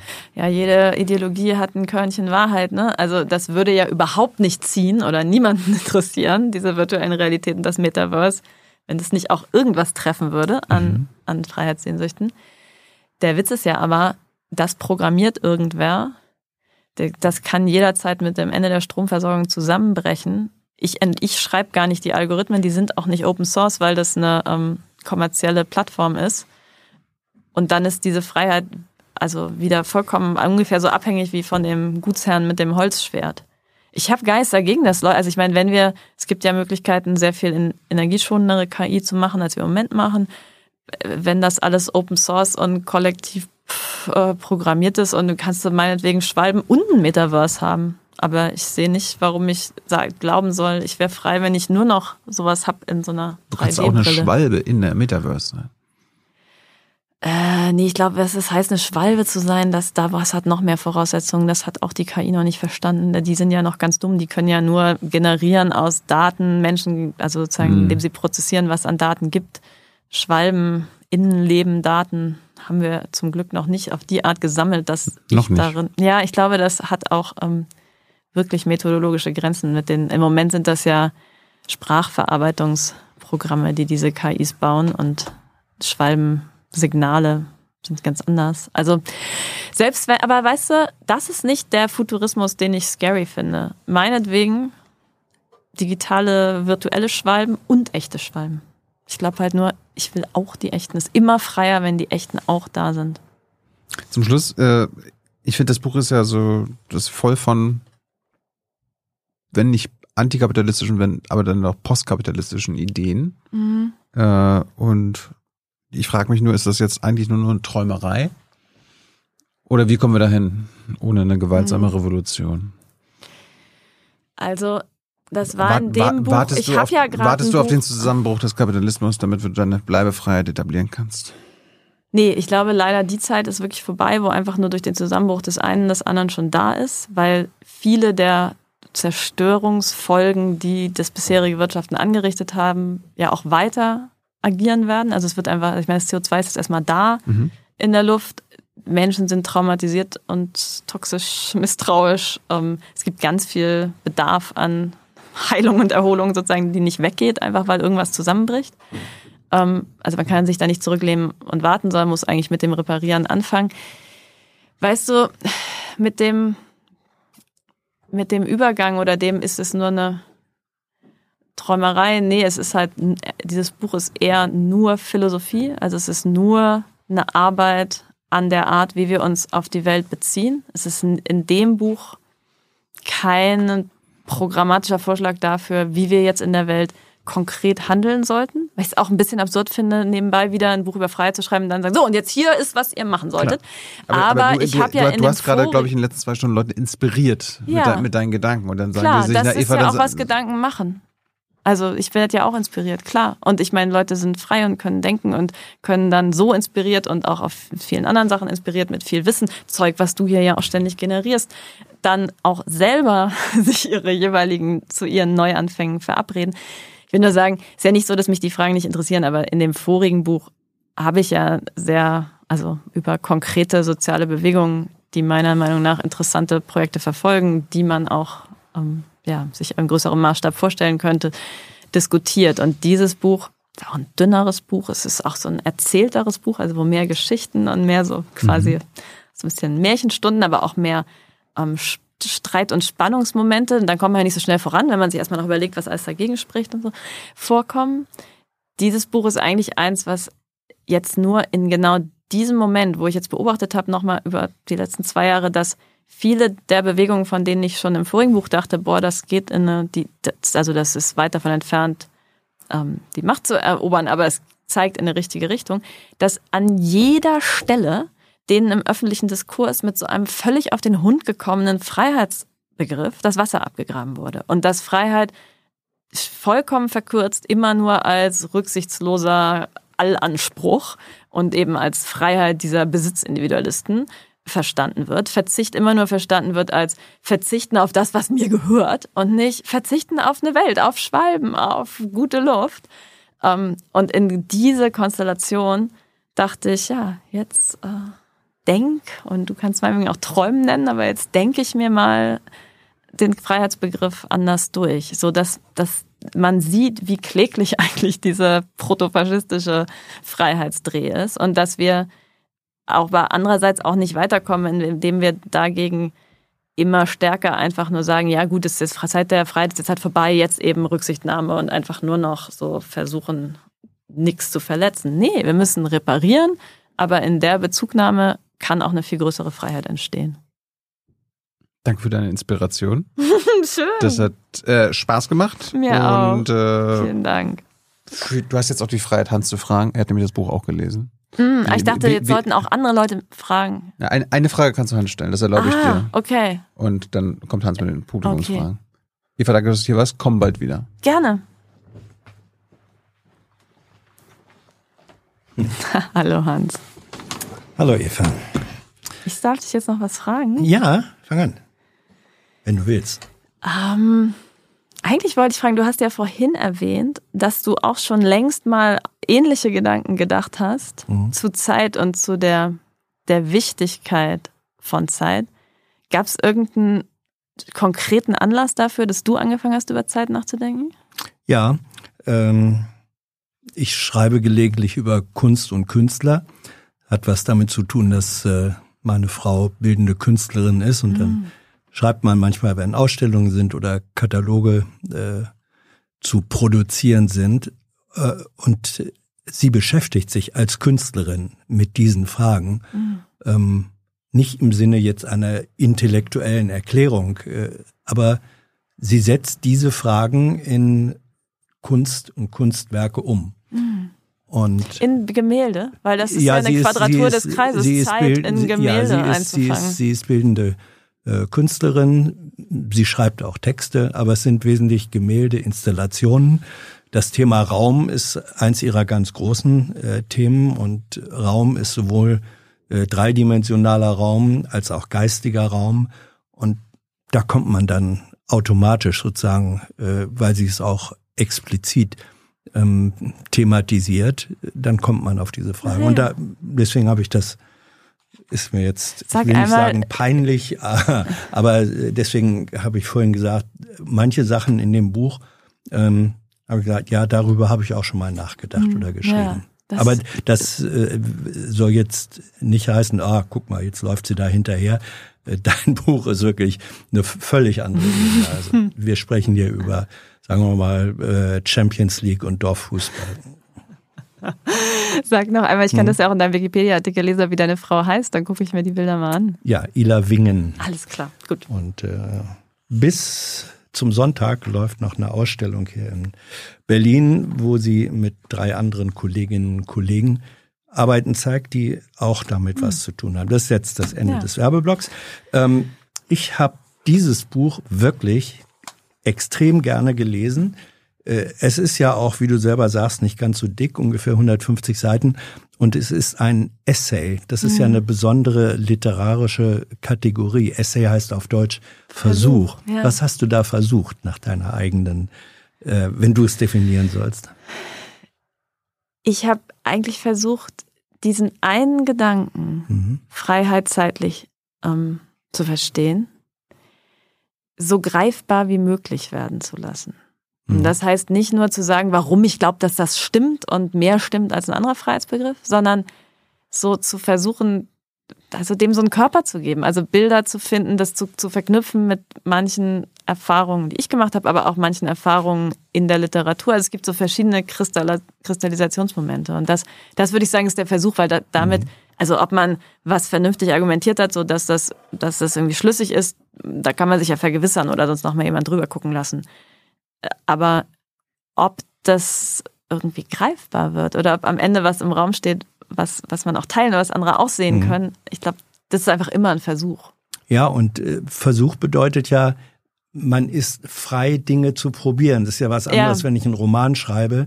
Ist ein, natürlich bin ich auch oder sind Romanautoren frei, aber ein Roman ist ein Roman. Und ein Essay als Versuch, der kann sehr unterschiedliche ähm, Elemente äh, beinhalten. Und ich finde, in dem Fu Versuch hier, ihr habt vorhin schon das kurz angedeutet, ähm, das Thema Tod und Sterben spielt eine sehr, sehr wichtige Rolle.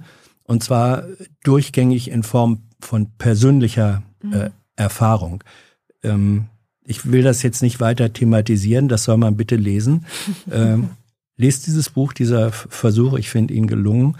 Der Chat übrigens zu eurem Gespräch war, den habe ich so selten erlebt in der Vergangenheit. Es war eigentlich fast ein äh, philosophisches Laienkolloquium, Oh, möchte ich mal schön. sagen. Aber waren bestimmt auch nicht nur Laien. Nee, aber, äh, aber, aber Ja, schön. überwiegend. Aber es Toll. waren Menschen, Ja. die ähm, zum Teil philosophisches Wissen erkennbar hatten und haben. Mhm. Dann waren aber auch welche, die sich da, ich glaube, relativ frisch in diese Gedankenwelt Mhm. äh, reingewagt haben. Das, das äh, finde ich toll. So, die Mhm. Fragen kommen gleich. Vorab, ähm, Freiheit ist ja auch ein äh, literarisch, also ein lyrisches und ein äh, musikalisches Thema. Die meisten von uns haben irgendwann mal das Lied am Lagerfeuer oder sonst so gesungen, die Gedanken sind frei.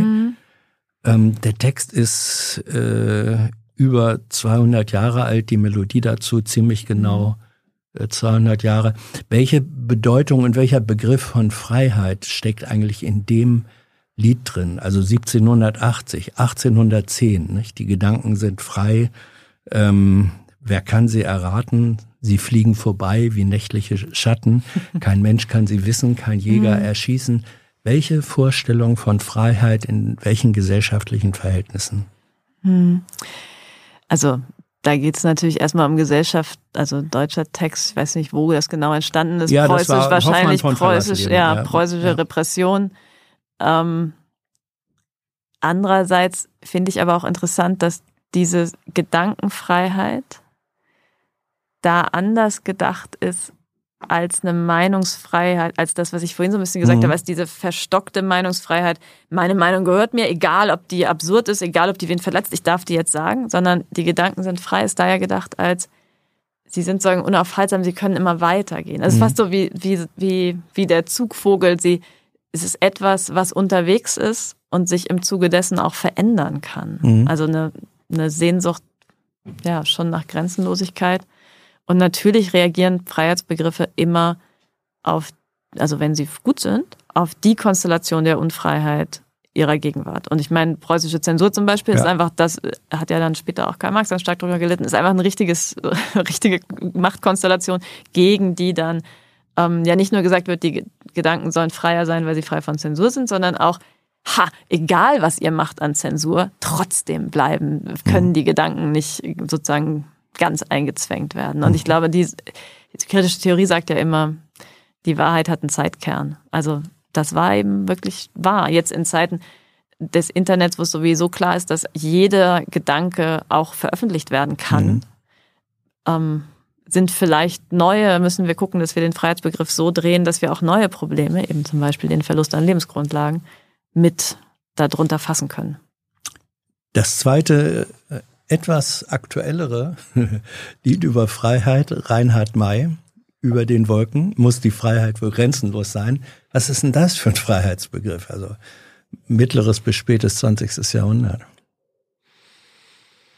Ja, ich, ist interessant. Also ich glaube, ich habe, da muss man jetzt erstmal so eine Taxonomie bauen. Ich würde ja sagen, das ist eine romantisierte Variante der Bewegungsfreiheit. Also ist, äh, also Es er ist, ist Flieger und er eine- meint das Fliegen. Ja, Ja, Mhm. aber es gibt darin aber jetzt nicht so eine Art von Messbarkeitsvorstellung. Mhm. Also wer am höchsten fliegt, ist am freisten oder wer am meisten fliegen kann, ist am freisten, sondern es ist eigentlich der Versuch, diese neue Freiheit, die man als Flieger macht, dann schon irgendwie so romantisch und Mhm. qualitativ zu erfahren, weil, weil es so über den Wolken. Und was daran auch interessant ist, ist, dass es ist ja als im Konjunktiv gehalten. Ja, ja. Das muss die, wird, die, und das heißt auch, dass man darauf hofft, dass es eben noch immer eine größere Freiheit gibt, als die, die man schon hat. Das finde Mhm. ich zum Beispiel auch einen schönen und wichtigen Gedanken.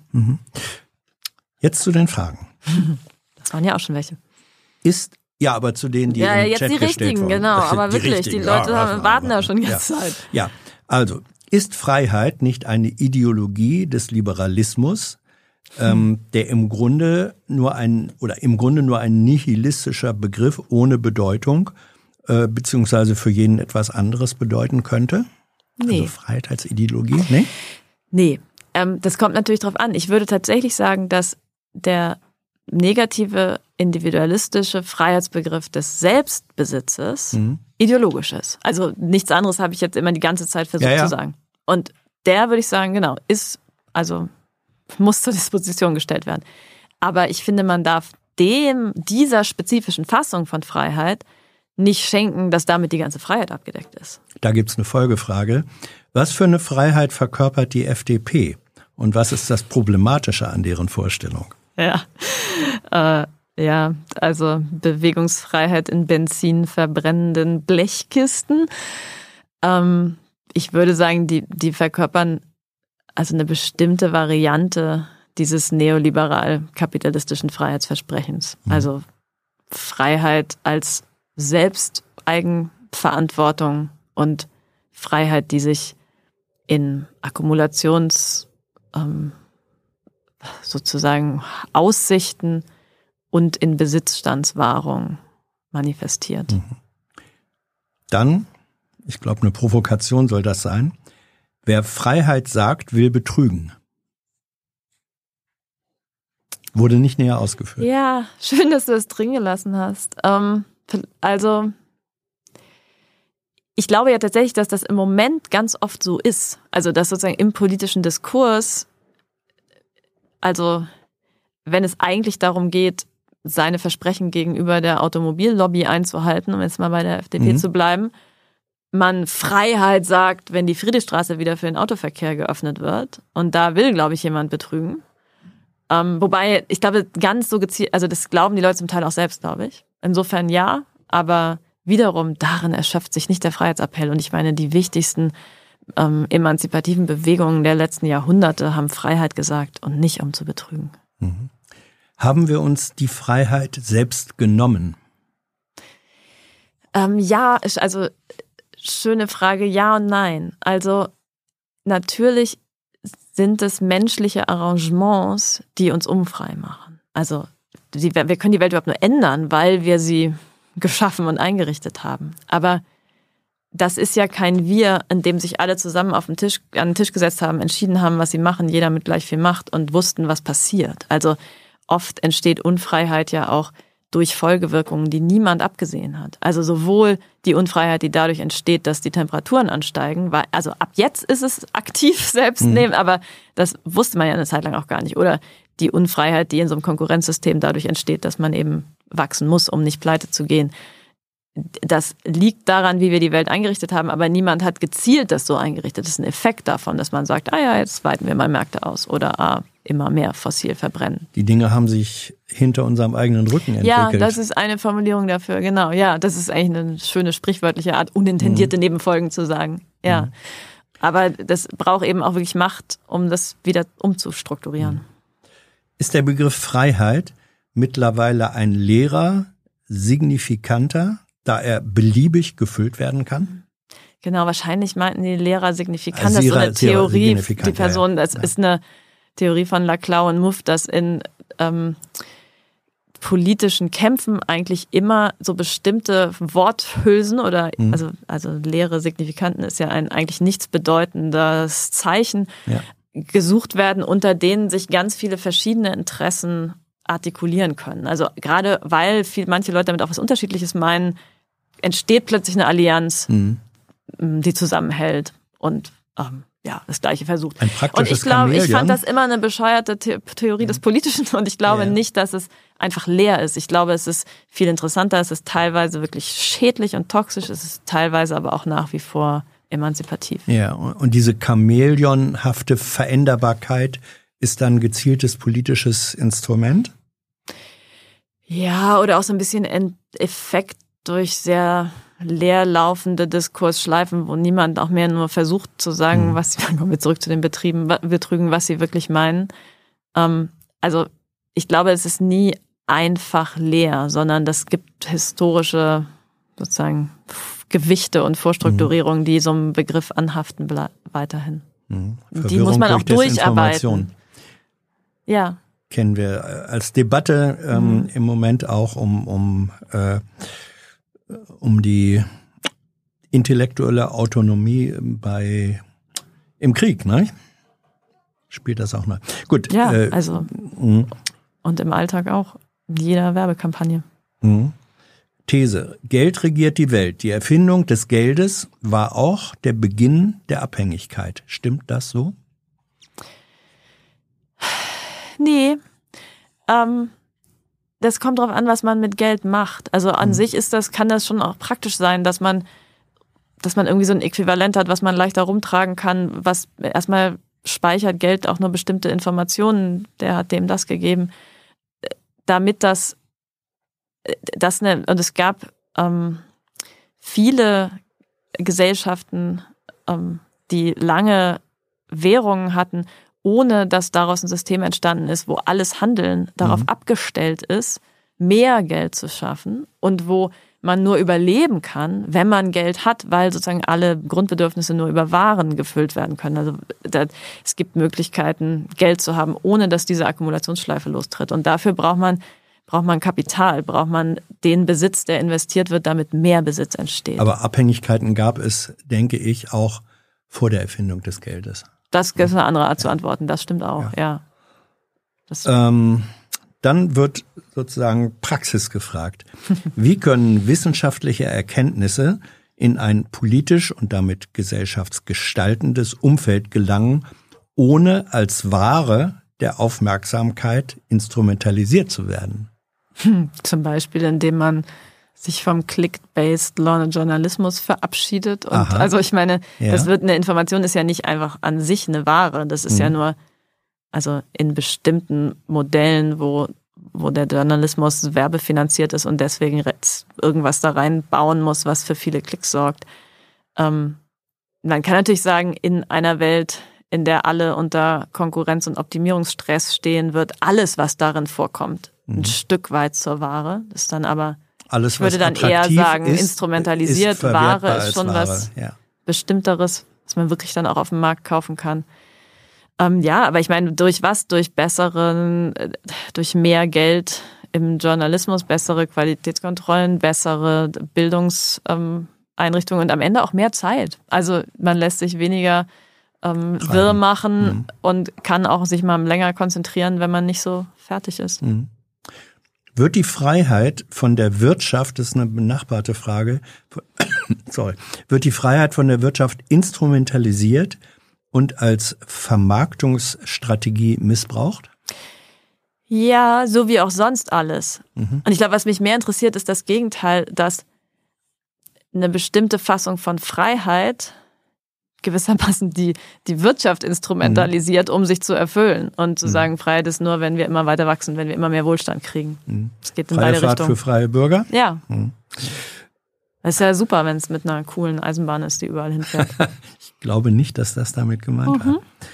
Ich, Lehrer signifikant. Der, der ADAC, der das, glaube ich, mal äh, erfunden hat, ist nicht die Organisation der Bahnfahrer. Gut, äh, nimmt unsere Art Freiheit zu leben und zu, defini und zu definieren nicht anderen Menschen Freiheit und Selbstbestimmung? Ja, also die gängige Art schon. Das war ja auch einer der Anlässe ja. zu sagen, ich denke, irgendwie müssen wir das neu denken. Und mhm. also war auch immer schon Teil kritischer Freiheitsbegriffe. Ja. Deine Art, wenn du sagst, äh, Freiheit verzeitlichen, mhm. äh, gerät nicht in Konkurrenz mit der Verzeitlichung von Freiheit anderer Menschen, richtig? Nee, also beziehungsweise wenn es das täte, dann wäre es echt ein Problem. Dann mhm. muss ich neu denken. Bedeutet die positive Freiheit für die einen moralisch immer eine negative Freiheit, also Einschränkung mhm. für die anderen? Nee. Nee, das ist, glaube glaub ich, einer der Kerngedanken, dass das nicht automatisch so ist. Es mhm. kommt darauf an, worin die positive Freiheit besteht. Wenn die darin besteht, wie was wir eben hatten, ja, ja. dieses Schauspiel, ja, möglichst viele Yachten, dann klar. Mhm. Wir haben Kataloge von freiheitlichen Rechten. Mhm. Aber was ist mit freiheitlichen Pflichten? Brauchen wir die? Und was würde dann in einem solchen Katalog gehören? Mhm. Also, das ist ein interessanter Gedanke, der im Grunde einen Rettungsversuch dieses dessen, was ich vorhin als zerbrochenen Freiheitsbegriff mhm. beschrieben habe, darstellt. Dass man sagt, man kann nicht einfach auf der, der, der Rücksichtslosigkeit pochen. Es gibt auch Pflichten zur Rücksichtnahme. Ich glaube aber, dass wir, um die Welt bewohnbar zu halten, mehr machen müssen als Rücksicht nehmen. Wir müssen wirklich auch bestimmte, also Feuer löschen, Sachen reparieren, anders Landwirtschaft machen. Und anzufangen, wirklich die Versorgung der anderen und die Erfüllung der ökologischen und menschlichen Bedürfnisse zur Pflicht zu machen, das heißt ein Arbeitszwang. Und das mhm. ist echt problematisch. Also ich hätte gerne eine Welt, in der man das möglichst äh, vermeidet. Und deswegen finde ich, dass man dieses ähnliche Problem, was ich vorhin hatte mit der Rücksichtnahme, es wird dann, man muss dann so viel Rücksicht nehmen, dass man das Gefühl hat, man kann gar nichts mehr machen, mhm. ist, glaube ich, in dem derzeitigen Krisenzustand der Welt dieselbe Gefahr, dass eigentlich so viel Pflichten und sofort auferlegen, dass dagegen eine Riesenrebellion stattfinden würde. Man mhm. das Gefühl, das ist jetzt, das kann einfach nicht machen. Trotzdem, also ich, ich habe kein schlechtes Verhältnis zum Pflichtbegriff. Es ist nur nicht der Weg, den ich einschlage in dem Buch. Jetzt, das ist wirklich eine komplizierte Frage, finde ich. Aber ich stelle sie. Nutzen Individuen die Freiheit zur Unfreiheit des eigenen Egos als Brutkammer des Freiheitsverlangens zu wenig, so dass stets neue Unfreiheit innerhalb der Gesellschaft entsteht? Abgefahren. Also ja, ne? die Idee ist, dass man einfach auch mal akzeptieren sollte, unfrei zu sein. Und dadurch würden insgesamt weniger gesellschaftliche Unfreiheiten ja. entstehen. Das ist witzig, weil auf eine sehr komplizierte Art sagt das einfach den Pflichtpunkt von eben. Also ja. wenn man manchmal einfach akzeptieren würde, das ist jetzt notwendig, ich muss jetzt hier irgendeinen Scheiß machen, der Pflicht nachgehen, meiner Unfreiheit zustimmen, mhm. dann würde insgesamt weniger Unfreiheit herrschen, weil zum Beispiel dem anderen sein Haus nicht abbrennt. Ja, ja. Freiheit ist, ist Einsicht in die Notwendigkeit. War es Hegel oder wer das so gesagt hat? Das ist Kant. Kant. Sorry. Und auch ja, von Spinoza. Und Spinoza. Ja, ja. Ja. Ähm, hm. Kann es überhaupt größere Freiheit ohne Vergesellschaftung von Produktionsmitteln geben? Das ist jetzt sozusagen Hello, die Genosse, klassisch Genossin. marxistisch ähm, traditionalistische. Ja, also Richtung. ich glaube, mh, mm, also ich glaube die größte Freiheit nicht. Ähm, ich glaube, wir müssen aber nicht alles auf einmal vergesellschaften, um größere Freiheit zu haben. Dadurch, dass ich mir das sukzessive vorstelle, mhm. würde finde ich interessante Vorschläge, die, die so zum Beispiel Georges Monbiot, der englische Journalist, unter dem Namen des öffentlichen Luxus vertritt. Also dass man sagt, wir können die soziale Frage und die Klimafrage nur gleichzeitig und ich würde sagen mhm. freiheitswahrend lösen, wenn wir in bestimmten Bereichen privaten Luxus umwandeln in öffentlichen Luxus. Und das könnte man anfangen mit sozusagen einem Gesundheitssystem, was wirklich funktioniert und offen zugänglich ist. Keine Zweiklassenmedizin, sondern beste Versorgung für alle.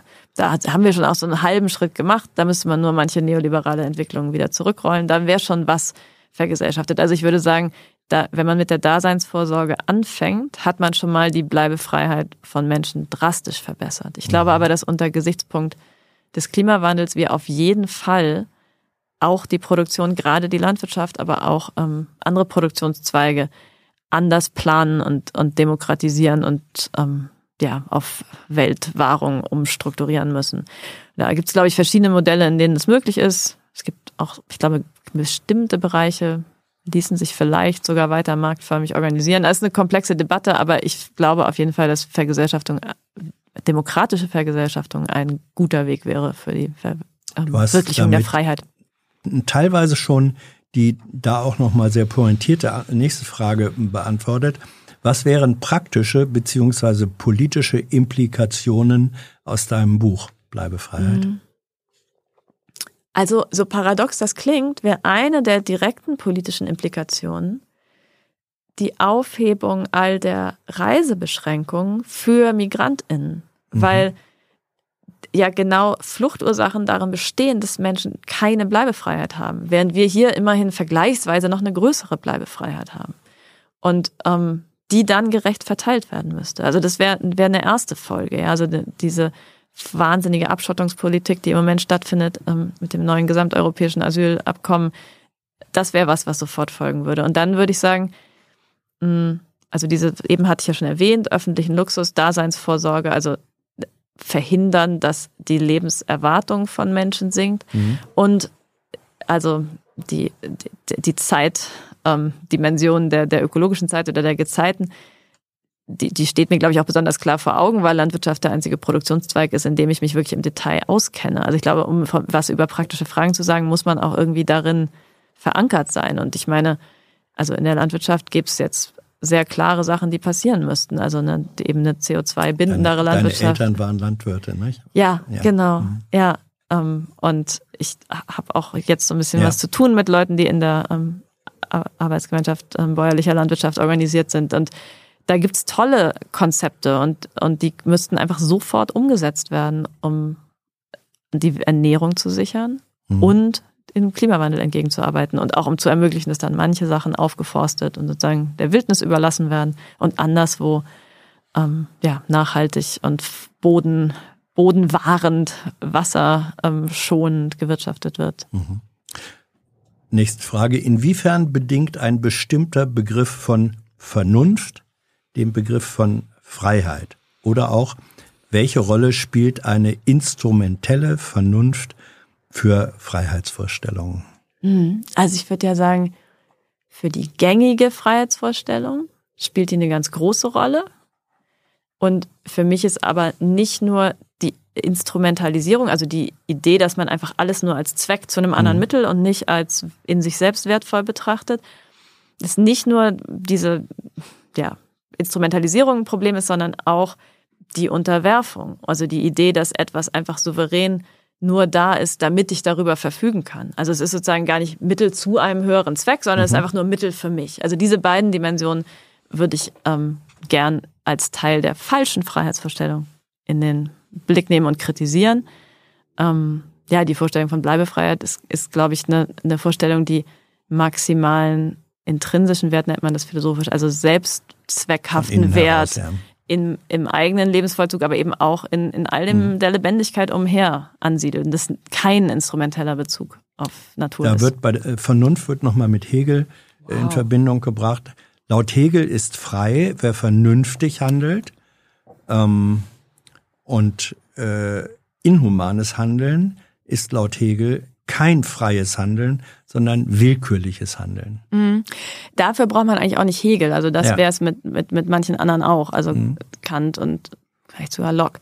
Ähm, das Tolle bei- Hegel, was ein Stück weit also auch so ähnlich funktioniert, ist ja Mhm. auch kein Wunder in der Tradition der kritischen Theorie, wie manche meiner Ideen ist, dass Hegel sagt, damit wir frei sein können, müssen wir nicht nur abstrakt irgendwie die Notwendigkeit ansehen, zum Beispiel die anderen zu respektieren, sondern wir müssen in selbst wiederum freien Institutionen leben. Hegel dachte, dass die Familie ähm, eine bestimmte Form von Marktwirtschaft und eine bestimmte, der, der preußische Staat schon solche Sphären wären. Das also glaube ich glaubt jetzt heute wirklich niemand, kauft ihm mehr das ab. Aber die Grundidee, dass du nur frei bist und auch nur die Notwendigkeit einsehen kannst, wenn du, wenn du sozusagen ein, ein Forum hast, in dem deine, deine Entscheidungen auch wirksam werden können, in dem bestimmte, also in dem bestimmte Gesetze erlassen werden können oder bestimmte Beschlüsse umgesetzt werden, in dem du dich beratschlagen kannst, in dem andere auch vernünftig zusammenkommen. Nur dann bist du frei. Du kannst nicht einfach so für dich selber die Notwendigkeit Du einsehen. erwähnst das äh, im Buch, äh, du bringst Marx und Hegel zusammen und sagst, ja, Marx hat eigentlich mit Bezug auf Hegel in den Frühschriften äh, gesagt, frei ist man dann, wenn man mit anderen sich zusammentut. Wenn man die, die anderen als Verwirklichung und nicht Ja. als Grenze der Freiheit Ja. sieht. Ja. Jetzt kommt ein Widerspruch. Ich finde, Reisefreiheit ist eine der größten Errungenschaften, gerade äh, in der, innerhalb der Europäischen Union. Warum wird Reisen der normalen Menschen so runtergemacht? Viele lieben diese Freiheit. Ja, das finde ich auch.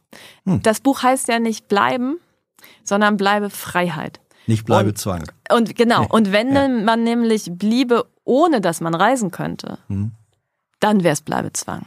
Und am Ende des Buchs, es ist doch Spoiler Alert, Mhm. gebe ich auch zu, dass ich im Grunde diesen Begriff des Bleibens an dem Moment wieder fallen lassen könnte, wo wirklich gesichert ist, dass man zeitbewusst Mhm. über das Leben und Handeln und die Freiheit nachdenkt. Und wenn man endlichkeitsbewusst ähm, sozusagen auf möglichste Erfüllung gestimmt, bereit zu Neuanfängen und ähm, in, in Wahrung dieser sich regenerieren müssenden Gezeiten unterwegs ist, dann, also ja klar, nichts gegen Reisen. Macht die Schwalbe ja auch.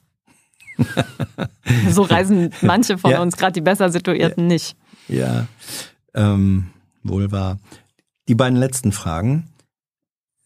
Gibt es negative Seiten von Freiheit?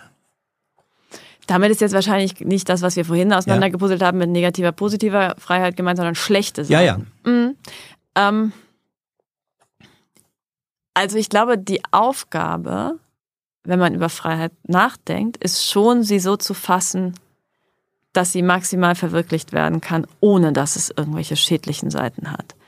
Ähm, natürlich die Freiheitsbegriffe, die wir jetzt die ganze Zeit problematisch ja. finden, kritisiert haben, die haben, haben ähm, sozusagen auch inakzeptable negative Seiten. Mhm. Bei der Bleibefreiheit sehe ich die noch nicht, aber das mag an mir liegen. Vielleicht ähm, gibt es die auch. Mhm. Die letzte Frage kommt von einem äh, Chat-Leser und Schreiber, der sich, der ich glaube zu denen gehört, der sich ziemlich mutig in diese philosophische Debatte reingeschmissen hat. Ähm, ich habe den Eindruck, es ist jemand ähm, mit einem, ich weiß nicht, Migrationshintergrund, ist aber ähm, äh, ein, doofer, ein doofer Begriff, ich weiß jetzt keinen besseren. Jemand, der, ich glaube, ähm, nicht äh, so ganz äh, integriert und frei in dieser Gesellschaft, in der er lebt, sich fühlt. Ja. Und der möchte wissen, wie kann man sich frei fühlen, ohne sie, die Freiheit, in Wirklichkeit zu haben? Mhm. Ja. Gibt es eine Checkliste, wie mhm. oder was ein Freier macht, um das Mindset, das du hier propagierst, mhm. äh, sich anzueignen?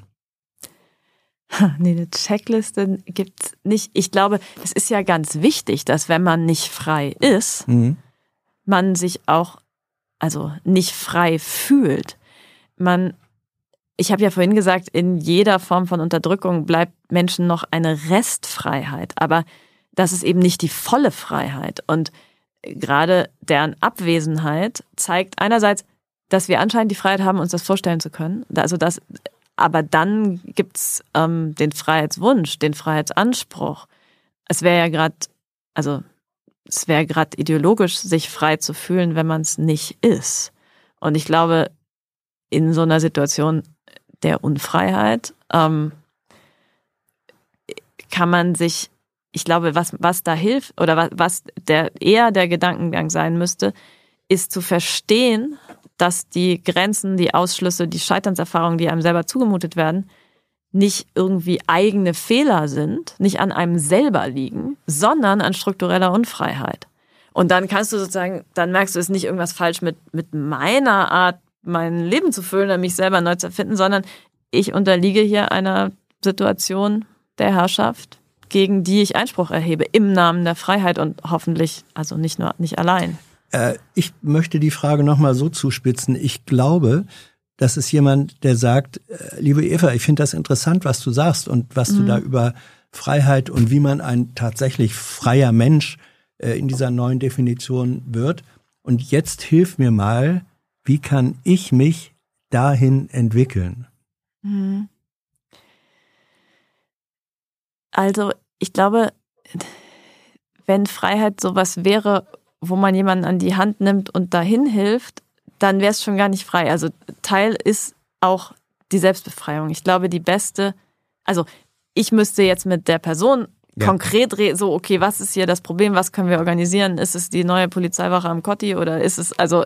Dann kann man sozusagen konkrete Schritte unternehmen, um die wirkliche Freiheit zu vergrößern, um ähm, die Vorstellung von, von Freiheit lebendig zu halten, kann man, glaube ich, ganz viel machen. Kann man gucken in die Tradition bisheriger Freiheitskämpfe, kann man ähm, politische Forderungen, die Gruppen, die auch unfrei sind, erheben, sich angucken. Und kann man Bücher lesen über Freiheit. ja, zum Beispiel das hier. Ich kann es wirklich empfehlen. Eva, Aber vielen Dank für deine Zeit, deine Antworten. Ähm, Thilo hat ja schon gesagt, unbedingt äh, wiederkommen. Danke für euer Interesse, eure Fragen und eure Unterstützung, ohne die, ihr wisst es, wir gar nicht die Freiheit hätten, diese Programme äh, zu produzieren. Wer das im vergangenen Monat gewesen war, jetzt im Abspann. Wir sehen uns bald wieder, hoffe ich. Tschüss. Danke fürs Zuhören.